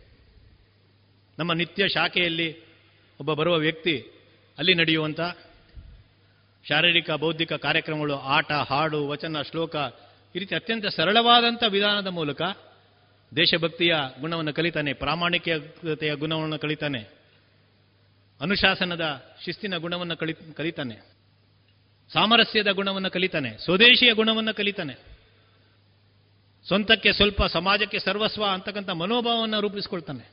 ಇದೆಲ್ಲೂ ಶಾಖೆಯ ನಮ್ಮ ಸಂಘಸ್ಥಾನದಲ್ಲಿ ಕಬಡ್ಡಿ ಆಡ್ತಾ ಆಡ್ತಾ ಹಾಡು ಹೇಳ್ತಾ ಹೇಳ್ತಾ ಒಬ್ಬ ಸ್ವಯಂ ಸೇವಕ ಕಲಿಯುವಂಥ ಗುಣ. ಅದು ಅವನ ಮನೆಯಲ್ಲಿ ಬದಲಾವಣೆ ಮಾಡೋದಕ್ಕೆ ಪ್ರಯತ್ನ ಮಾಡ್ತಾನೆ. ಇದರ ಜೊತೆ ಜೊತೆಗೆ ಸ್ವಯಂ ಸೇವಕರು ಶಾಖೆಗೆ ಬಾರದಿರುವ ಸಂಘದ ಮನೆಗಳು, ಸಂಘದ ಪ್ರಭಾವದಲ್ಲಿ ಇಲ್ಲದೇ ಇರತಕ್ಕಂಥ ಮನೆಗಳು, ಕುಟುಂಬಗಳು, ಸಮುದಾಯ, ಅಲ್ಲೂ ಕೂಡ ಬಹಳ ದೊಡ್ಡ ಪ್ರಮಾಣದಲ್ಲಿ ಸಾಮಾಜಿಕ ಬದಲಾವಣೆ, ಪರಿವರ್ತನೆ ತರುವಂಥ ಪ್ರಯತ್ನ ಮಾಡಿದ್ದಾರೆ. ಅದು ನಮ್ಮ ಸೇವಾ ಕಾರ್ಯಗಳ ಮೂಲಕ ಇರ್ಬೋದು. ಅಥವಾ ಕುಟುಂಬ ಪ್ರಬೋಧನದ ನಮ್ಮ ಗತಿವಿಧಿಯ ಮೂಲಕ ಇರ್ಬೋದು. ಗ್ರಾಮ ವಿಕಾಸದ ಮೂಲಕ ಇರ್ಬೋದು. ಸಾಮರಸ್ಯದ ಬಗ್ಗೆ ಒತ್ತು ಕೊಡುವಂಥ ಸಾಮರಸ್ಯದ ಅನೇಕ ಪ್ರಯತ್ನಗಳ ಮೂಲಕ ಇರ್ಬೋದು. ಹಿಂದೂ ಸಂಸ್ಕೃತಿಯನ್ನ, ಹಿಂದೂ ಸಮಾಜವನ್ನ ಯಾವುದೋ ಕಾರಣಕ್ಕಾಗಿ ಬಿಟ್ಟು ನಮ್ಮಿಂದ ದೂರ ಹೋಗಿರುವಂಥ ಅವ್ರನ್ನ ವಾಪಸ್ ಕರ್ಕೊಂಡು ಕರೆದುಕೊಂಡು ಬರುವಂಥ ಧರ್ಮ ಜಾಗರಣದ, ಪರಾವರ್ತನದ, ಗರ್ವಾಪಸಿಯ ಪ್ರಯತ್ನ ಇರ್ಬೋದು. ಗೋಸೇವೆಯ ಮೂಲಕ ಗೋವಿನ ಬಗ್ಗೆ ನಮ್ಮ ಶ್ರದ್ಧಾ ಜಾಗರಣ ಮಾಡತಕ್ಕಂಥ ಒಂದು ಪ್ರಯತ್ನ ಇರ್ಬೋದು. ಈ ರೀತಿ ಸಮಾಜದ ಮನಸ್ಸನ್ನು ಬದಲಾವಣೆ ಮಾಡುವಂಥ ವ್ಯಕ್ತಿ, ಕುಟುಂಬ, ಸಮುದಾಯ, ಗ್ರಾಮ, ಮೊಹಲ್ಲ ಇಲ್ಲಿರ್ತಕ್ಕಂಥ ಹಿಂದೂ ಸಮಾಜ, ಮಾತೃ ಸಮಾಜ, ಅದರ ಮನಸ್ಸನ್ನ, ಮನಪರಿವರ್ತನೆಯ ಮೈಂಡ್ ಸೆಟ್ ಅನ್ನು ಬದಲಾವಣೆ ಮಾಡುವಂಥ ಪ್ರಯತ್ನ ಇರುವುದು ಇದು ಸಾಮಾಜಿಕ ಪರಿವರ್ತನೆ. ಈ ಕೆಲಸಕ್ಕೂ ಬಹಳ ದೊಡ್ಡ ಪ್ರಮಾಣದಲ್ಲಿ ಸಂಘದ ಸ್ವಯಂ ಸೇವಕರು ಪ್ರಯತ್ನ ಮಾಡ್ತಾ ಇದ್ದಾರೆ. ಈ ರೀತಿ ವ್ಯವಸ್ಥಾ ಪರಿವರ್ತನೆಯ ಪ್ರಯತ್ನ ಇರ್ಬೋದು, ಸಾಮಾಜಿಕ ಪರಿವರ್ತನೆಯ ಪ್ರಯತ್ನ ಇರ್ಬೋದು. ಸಂಘದ ಶಾಖೆಯಲ್ಲಿ ತಯಾರಾದಂಥ ಕಾರ್ಯಕರ್ತರು, ಸ್ವಯಂ ಸೇವಕರು ಈ ಎರಡೂ ಪ್ರಯತ್ನಗಳಿಗೆ ಬಹಳ ದೊಡ್ಡ ಪ್ರಮಾಣದಲ್ಲಿ ಮಾಡ್ತಾ ಇದ್ದಾರೆ. ಆದರೆ ಇದರೊಳಗೆ ಇನ್ನೊಂದು ಮುಖನೂ ಇದೆ. ವ್ಯವಸ್ಥಾ ಬದಲಾವಣೆ ಅನ್ನೋದು ದೇಶಕ್ಕೆ ಅತ್ಯಂತ ಅಗತ್ಯವಾದ್ದು, ಅದರ ಲಾಭ ಸಮಾಜಕ್ಕೆ ಸೂಕ್ತ ರೀತಿಯಲ್ಲಿ ಆಗೇ ಆಗುತ್ತೆ. ಆದರೆ ವ್ಯವಸ್ಥಾ ಪರಿವರ್ತನೆ ಅನ್ನೋದು, ಅದು ದೀರ್ಘಕಾಲ ಉಳಿಬೇಕಾದ್ರೆ ಸಾಮಾಜಿಕ ಪರಿವರ್ತನೆ ಅನ್ನೋದು, ಸಮಾಜ ಪರಿವರ್ತನೆ ಎನ್ನುವುದು ಅದಕ್ಕೊಂದು ಪೂರ್ವ ಷರತ್ತಿದ್ದಂತೆ ಪ್ರೀ ಕಂಡೀಷನ್ ಇದ್ದಂತೆ. ಸಾಮಾಜಿಕ ಪರಿವರ್ತನೆ ಆಗದೆ, ಸಮಾಜ ಪರಿವರ್ತನೆ ಆಗದೆ, ಸಮಾಜದ ಮನಸ್ಥಿತಿ ಬದಲಾವಣೆ ಆಗದೆ, ಸಮಾಜದ ಮನಸ್ಸಿನಲ್ಲಿ ನಮ್ಮ ವ್ಯವಸ್ಥೆಗಳು ಈ ರೀತಿ ಇರಬೇಕು ಅನ್ನುವ ಇಚ್ಛಾಶಕ್ತಿ ಮೂಡದಿದ್ದರೆ, ವ್ಯವಸ್ಥೆಯಲ್ಲಿ ಆದಂಥ ಬದಲಾವಣೆ ಕೆಲವು ಕಾಲದ ನಂತರ ಮತ್ತೊಮ್ಮೆ ಪತನ ಹೊಂದೋದು, ಕುಸಿಬೋದು.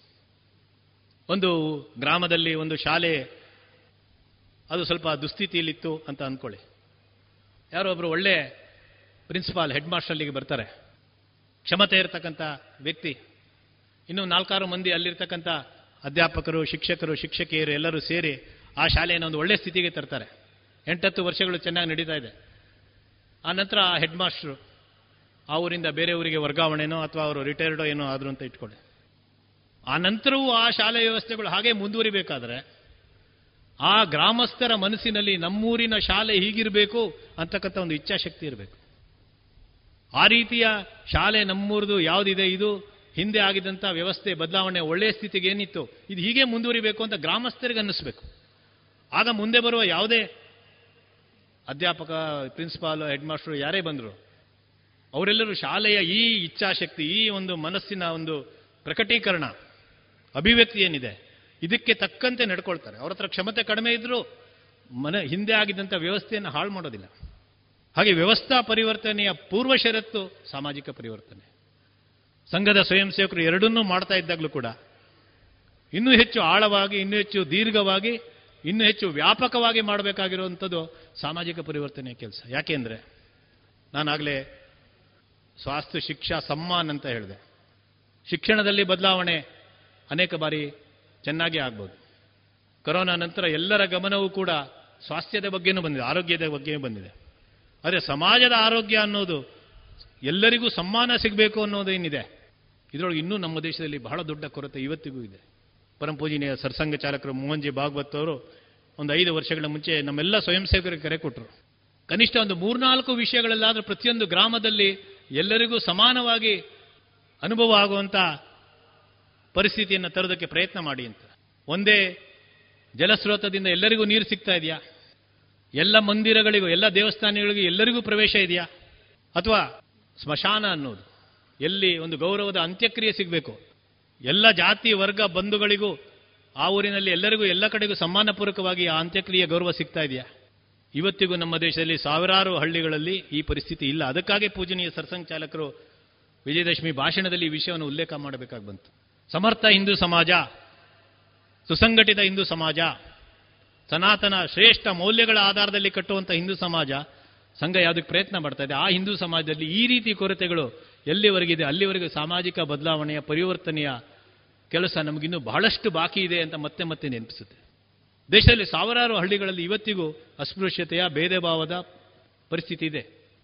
ಇದನ್ನ ಬದಲಾವಣೆ ಮಾಡಿ ಇಡೀ ಹಿಂದೂ ಸಮಾಜ, ದೇಶದ ಎಲ್ಲ ವ್ಯಾಪ್ಯ, ವ್ಯಾಪಿಸ್ಕೊಂಡಿರ್ತಕ್ಕಂಥ ಬೃಹತ್ ಹಿಂದೂ ಸಮಾಜದ, ನೂರಾರು ಕೋಟಿಯ ಹಿಂದೂ ಸಮಾಜದ ಮನಸ್ಥಿತಿಯಲ್ಲಿ ಬದಲಾವಣೆ ಮಾಡುವಂಥ ಕೆಲಸ ಏನಿದೆ? ಸಾಮಾಜಿಕ ಪರಿವರ್ತನೆ ಕೆಲಸ ಏನಿದೆ?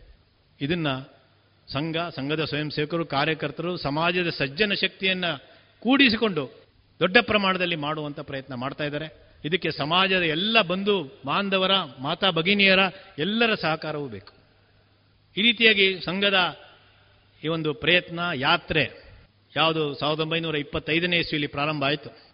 ಇವತ್ತೊಂದು ನಿರ್ಣಾಯಕ ಘಟ್ಟಕ್ಕೆ ಹಿಂದೂ ಸಮಾಜದಲ್ಲಿ ಈ ಒಂದು ಮನಸ್ಥಿತಿಯನ್ನ, ಈ ಒಂದು ವ್ಯವಸ್ಥೆಯನ್ನ ನಾನು ನನ್ನಲ್ಲಿ ಮಾಡಿಕೊಳ್ಬೇಕು ಅನ್ನುವ ಮನಸ್ಥಿತಿಯನ್ನು ನಿರ್ಮಾಣ ಮಾಡುವ ಒಂದು ನಿರ್ಣಾಯಕ ಘಟ್ಟಕ್ಕೆ ಸಂಘ ತೆಗೆದುಕೊಂಡು ಬಂದಿದೆ. ಸಂಘ ಪ್ರಾರಂಭ ಆದಾಗ ಡಾಕ್ಟರ್ ಹೆಡ್ಗೆವಾರ್ ಅವರು ತಮ್ಮ ಟಿಪ್ಪಣಿಯಲ್ಲಿ ಸಂಘವನ್ನು ಯಾಕೆ ಪ್ರಾರಂಭ ಮಾಡ್ತಾ ಇದ್ದೀವಿ ಅಂತ ಬರೀಬೇಕಾದ್ರೆ ಕೆಲವು ಅಂಶಗಳನ್ನು ಬರೆದಿದ್ರು. ಅವತ್ತಿನ ನಮ್ಮ ಹಿಂದೂ ಸಮಾಜದ ಪರಿಸ್ಥಿತಿಯನ್ನು ಅವರು ವಿಶ್ಲೇಷಣೆ ಮಾಡಿದರು. ಅವರು ಎರಡು ಮೂರು ಅಂಶಗಳಿತ್ತು. ಮೊದಲನೇ ಅಂಶ, ಹಿಂದೂ ಸಮಾಜ ಆತ್ಮವಿಸ್ಮೃತಿಯಲ್ಲಿ ಇದೆ. ತಾನು ತಾನು ಯಾರು ಅನ್ನೋದನ್ನು ಮರ್ತೋಗಿದೆ. ಇದನ್ನು ನೆನಪಿಸ್ಕೊಡ್ಬೇಕಾಗಿದೆ ಸಂಘದ ಒಂದು ಪ್ರಯತ್ನ ಮತ್ತು ಹಿಂದೂ ಸಮಾಜದಲ್ಲಿ ವ್ಯಕ್ತಿಗಳು ಮತ್ತು ಕುಟುಂಬ ಹೇಗಿದ್ದಾರೆ? ಆತ್ಮ ಕೇಂದ್ರಿತ ವ್ಯಕ್ತಿ ಮತ್ತು ಕುಟುಂಬ. ಇದರಿಂದ ಹಿಂದೂ ಸಮಾಜವನ್ನು ಹೊರಗಡೆ ತರಬೇಕು. ಮೂರನೇದು ಅಸಂಘಟನೆ, ಸಂಘಟನಾಹೀನತೆ ಹಿಂದೂ ಸಮಾಜದಲ್ಲಿ. ಈ ಮೂರು ದೋಷಗಳು ಬಹಳ ಪ್ರಮುಖವಾದ ದೋಷಗಳು. ಆತ್ಮವಿಸ್ಮೃತಿ ಆತ್ಮ ಕೇಂದ್ರಿತ ಚಿಂತನೆ ವ್ಯಕ್ತಿ ಮತ್ತು ಕುಟುಂಬದ್ದು ಮತ್ತು ಸಂಘಟನಾಹೀನತೆ. ಈ ಮೂರನ್ನು ಬದಲಾವಣೆ ಮಾಡಿ ಒಂದು ಸಶಕ್ತ ಹಿಂದೂ ಸಮಾಜವನ್ನು ನಿರ್ಮಾಣ ಮಾಡಬೇಕು. ಇದು ಸಂಘದ ಗುರಿಯಾಗಿತ್ತು. ಇವತ್ತು ಆ ದಿಕ್ಕಿನಲ್ಲಿ ಸಾಕಷ್ಟು ಮುಂದೆ ನಾವು ಬಂದಿದ್ದೀವಿ. ಆದರೆ ಇನ್ನೂ ಮಾಡಬೇಕಾದ ಕೆಲಸ ಬಹಳಷ್ಟು ದೀರ್ಘವಾಗಿದೆ. ಪುತ್ತೂರು ಎಲ್ಲದಕ್ಕೂ ಒಂದು ಉದಾಹರಣೆಯಾಗಿ ನಿಲ್ಲುವಂಥ ಪ್ರಯತ್ನ ಮಾಡಿದ ಮಾಡ್ತಾ ಇದೆ. ಇನ್ನು ಮಾಡಬೇಕಾದ ಕೆಲಸವು ನಮಗೆ ಸಾಕಷ್ಟು ಬಾಕಿ ಇದೆ. ಹಾಗೆ ನಮ್ಮೆಲ್ಲ ಸ್ವಯಂ ಸೇವಕರು, ಕಾರ್ಯಕರ್ತರು, ಮಾತಾ ಭಗಿನಿಯರು, ಹಿತೈಷಿಗಳು ನಾವೆಲ್ಲರೂ ಸೇರಿ ಅಂಥ ಒಂದು ಹಿಂದೂ ಸಮಾಜವನ್ನು ಕಟ್ಟೋಣ. ಉದಾಹರಣೆಯನ್ನ ದೇಶಾದ್ಯಂತ ಒಂದು ಅದರ ಒಂದು ಉದಾಹರಣೆಯ ಒಂದು ನಿರ್ಮಾಣವನ್ನು ನಾವು ಹಿಂದೂ ಸಮಾಜದ ಉದಾಹರಣೆ ನಿರ್ಮಾಣವನ್ನು ಮಾಡೋಣ. ಅದಕ್ಕೆ ಪಂಚವಟಿ ಅಂತಕ್ಕಂಥ ಕಾರ್ಯಾಲಯಗಳು ನಮಗೆ ಪ್ರೇರಣೆ ಸಿಗಲಿ ಅಂತ ಹೇಳ್ತಾ ನನ್ನ ಮಾತುಗಳನ್ನು ಮುಗಿಸ್ತೀನಿ. ಇದುವರೆಗೆ ಪುತ್ತೂರಿನಲ್ಲಿ ಸಂಘ ಕಾರ್ಯಾಲಯ ಪಂಚವಟಿ ಲೋಕಾರ್ಪಣಾ ಸಮಾರಂಭ ಇತ್ತೀಚೆಗೆ ನಡೆಯಿತು. ಈ ಕಾರ್ಯಕ್ರಮದಲ್ಲಿ ಭಾಗವಹಿಸಿದಂತಹ ಶ್ರೀ ಮುಕುಂದ ಅವರ ಬೌದ್ಧಿಕ್ನ ಆಯ್ದ ಭಾಗವನ್ನ ಕೇಳಿದರೆ.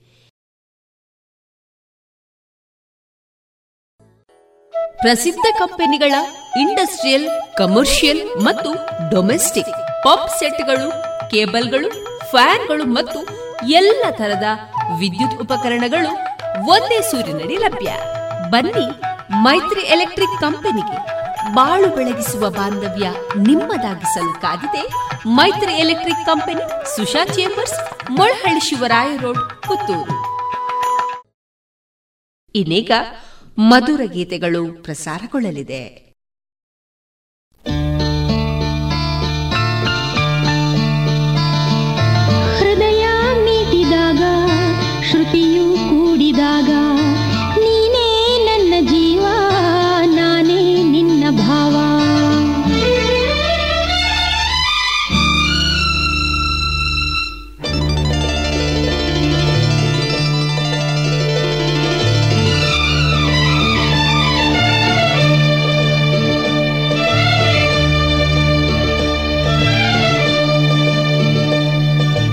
ಹೃದಯ ಮೀಟಿದಾಗ ಶ್ರುತಿಯೂ ಕೂಡಿದಾಗ ನೀನೇ ನನ್ನ ಜೀವ ನಾನೇ ನಿನ್ನ ಭಾವ ಅನುರಾಗ.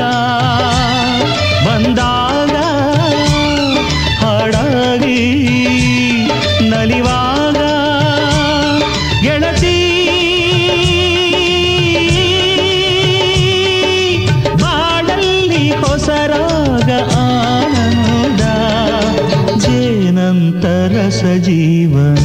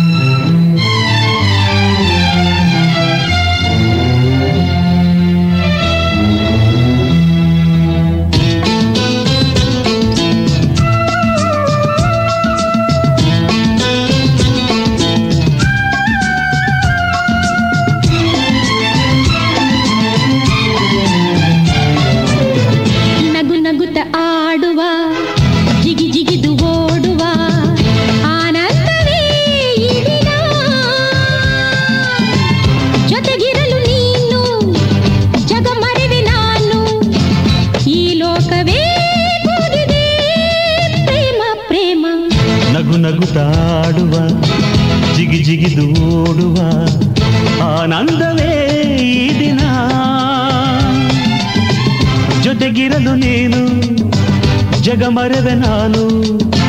ಈ ಲೋಕವೇ ಕೂಗಿದೆ. ಪ್ರೇಮ ಪ್ರೇಮ.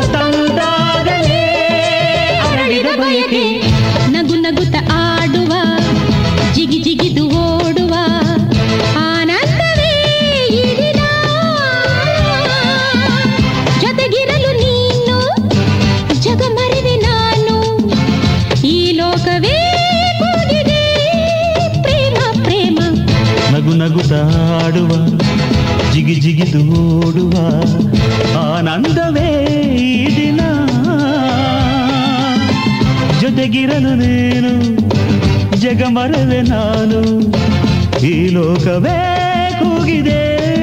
ಪ್ರೇಮ ಪ್ರೇಮ.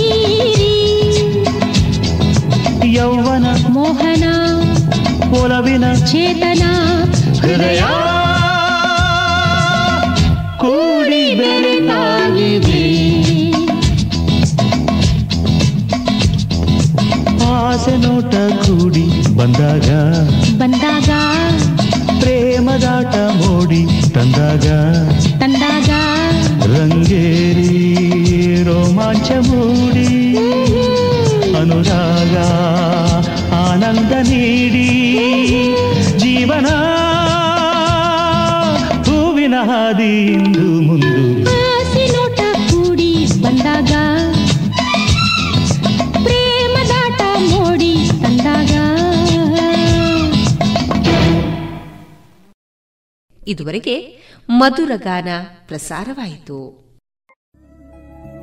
ಎಲ್ಲಾ ತರಹದ ಸೀರೆ, ಬ್ಲೌಸ್ ಗಳಿಗೆ ಹೊಂದುವಂತಹ ಹಾಗೂ lehenga, uniform, nightie, suiting, sports dress ಇವೆಲ್ಲ ಉಡುಪುಗಳಿಗೆ ಬೇಕಾಗುವಂತಹ ವಿವಿಧ ರೀತಿಯ ಆಧುನಿಕ ವಿನ್ಯಾಸದ ಒಳ ಉಡುಪುಗಳು ಕೈಗೆಟಕುವ ದರದಲ್ಲಿ ಎಲ್ಲಾ ಬ್ರ್ಯಾಂಡ್ಗಳಲ್ಲಿ ಲಭ್ಯ. ಅದೇ ಲಶ್ ಫ್ಯಾಷನ್ ಇನ್ಸೈಡ್ ಕೋರ್ಟ್ ರಸ್ತೆ ಪುತ್ತೂರಿನಲ್ಲಿ. ಇದೀಗ ನೂತನವಾಗಿ ಶೀಘ್ರದಲ್ಲೇ ಲೋಕಾರ್ಪಣೆಗೊಳ್ಳಲಿರುವ GL one mall main road ಪುತ್ತೂರಿನಲ್ಲಿ ನಮ್ಮ ಎಲ್ಲಾ ಗ್ರಾಹಕರ ಸಹಕಾರದ ಮೇರೆಗೆ ಎರಡನೇ ಶಾಖೆ ಶುಭಾರಂಭಗೊಳ್ಳಲಿದೆ. ಇನ್ನೂ ಹೆಚ್ಚಿನ ವಿಶಿಷ್ಟ ಶೈಲಿಯೊಂದಿಗೆ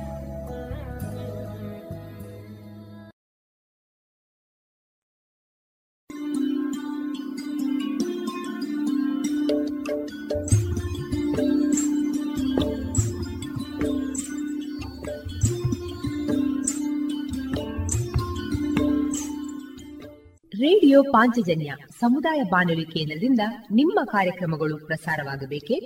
ಹಾಗಿದ್ದರೆ ನಮ್ಮನ್ನು ಸಂಪರ್ಕಿಸಿ. ನಮ್ಮ ದೂರವಾಣಿ ಸಂಖ್ಯೆ ಸೊನ್ನೆ ಎಂಟು ಎರಡು ಐದು ಒಂದು, ಎರಡು ಒಂಬತ್ತು ಎಂಟು ನಾಲ್ಕು ಒಂಬತ್ತು ಒಂಬತ್ತು.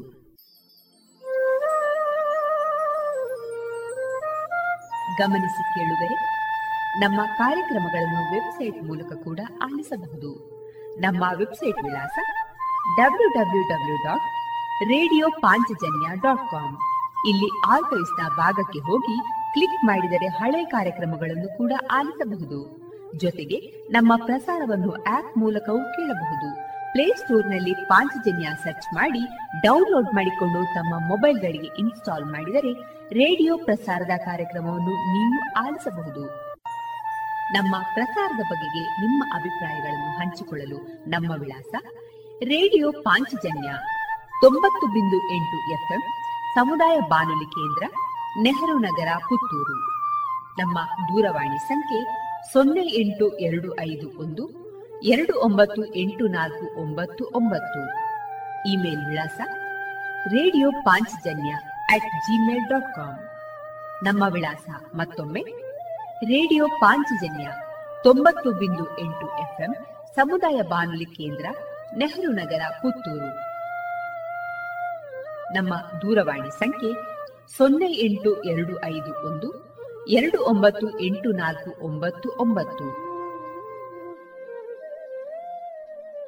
ಇಲ್ಲಿಗೆ ಈ ಹೊತ್ತಿನ ಪ್ರಸಾರ ಕಾರ್ಯಕ್ರಮವನ್ನ ಮುಕ್ತಾಯಗೊಳಿಸುತ್ತಿದ್ದೇವೆ. ಆತ್ಮೀಯ ಕೇಳುಗರಿಗೆಲ್ಲ ರೇಡಿಯೋ ಪಾಂಚಜನ್ಯದ ಬಳಗದ ಪರವಾಗಿ ನಾನು ತೇಜಸ್ವಿ ರಾಜೇಶ್ ಮಾಡುವ ಅನಂತ ವಂದನೆಗಳು.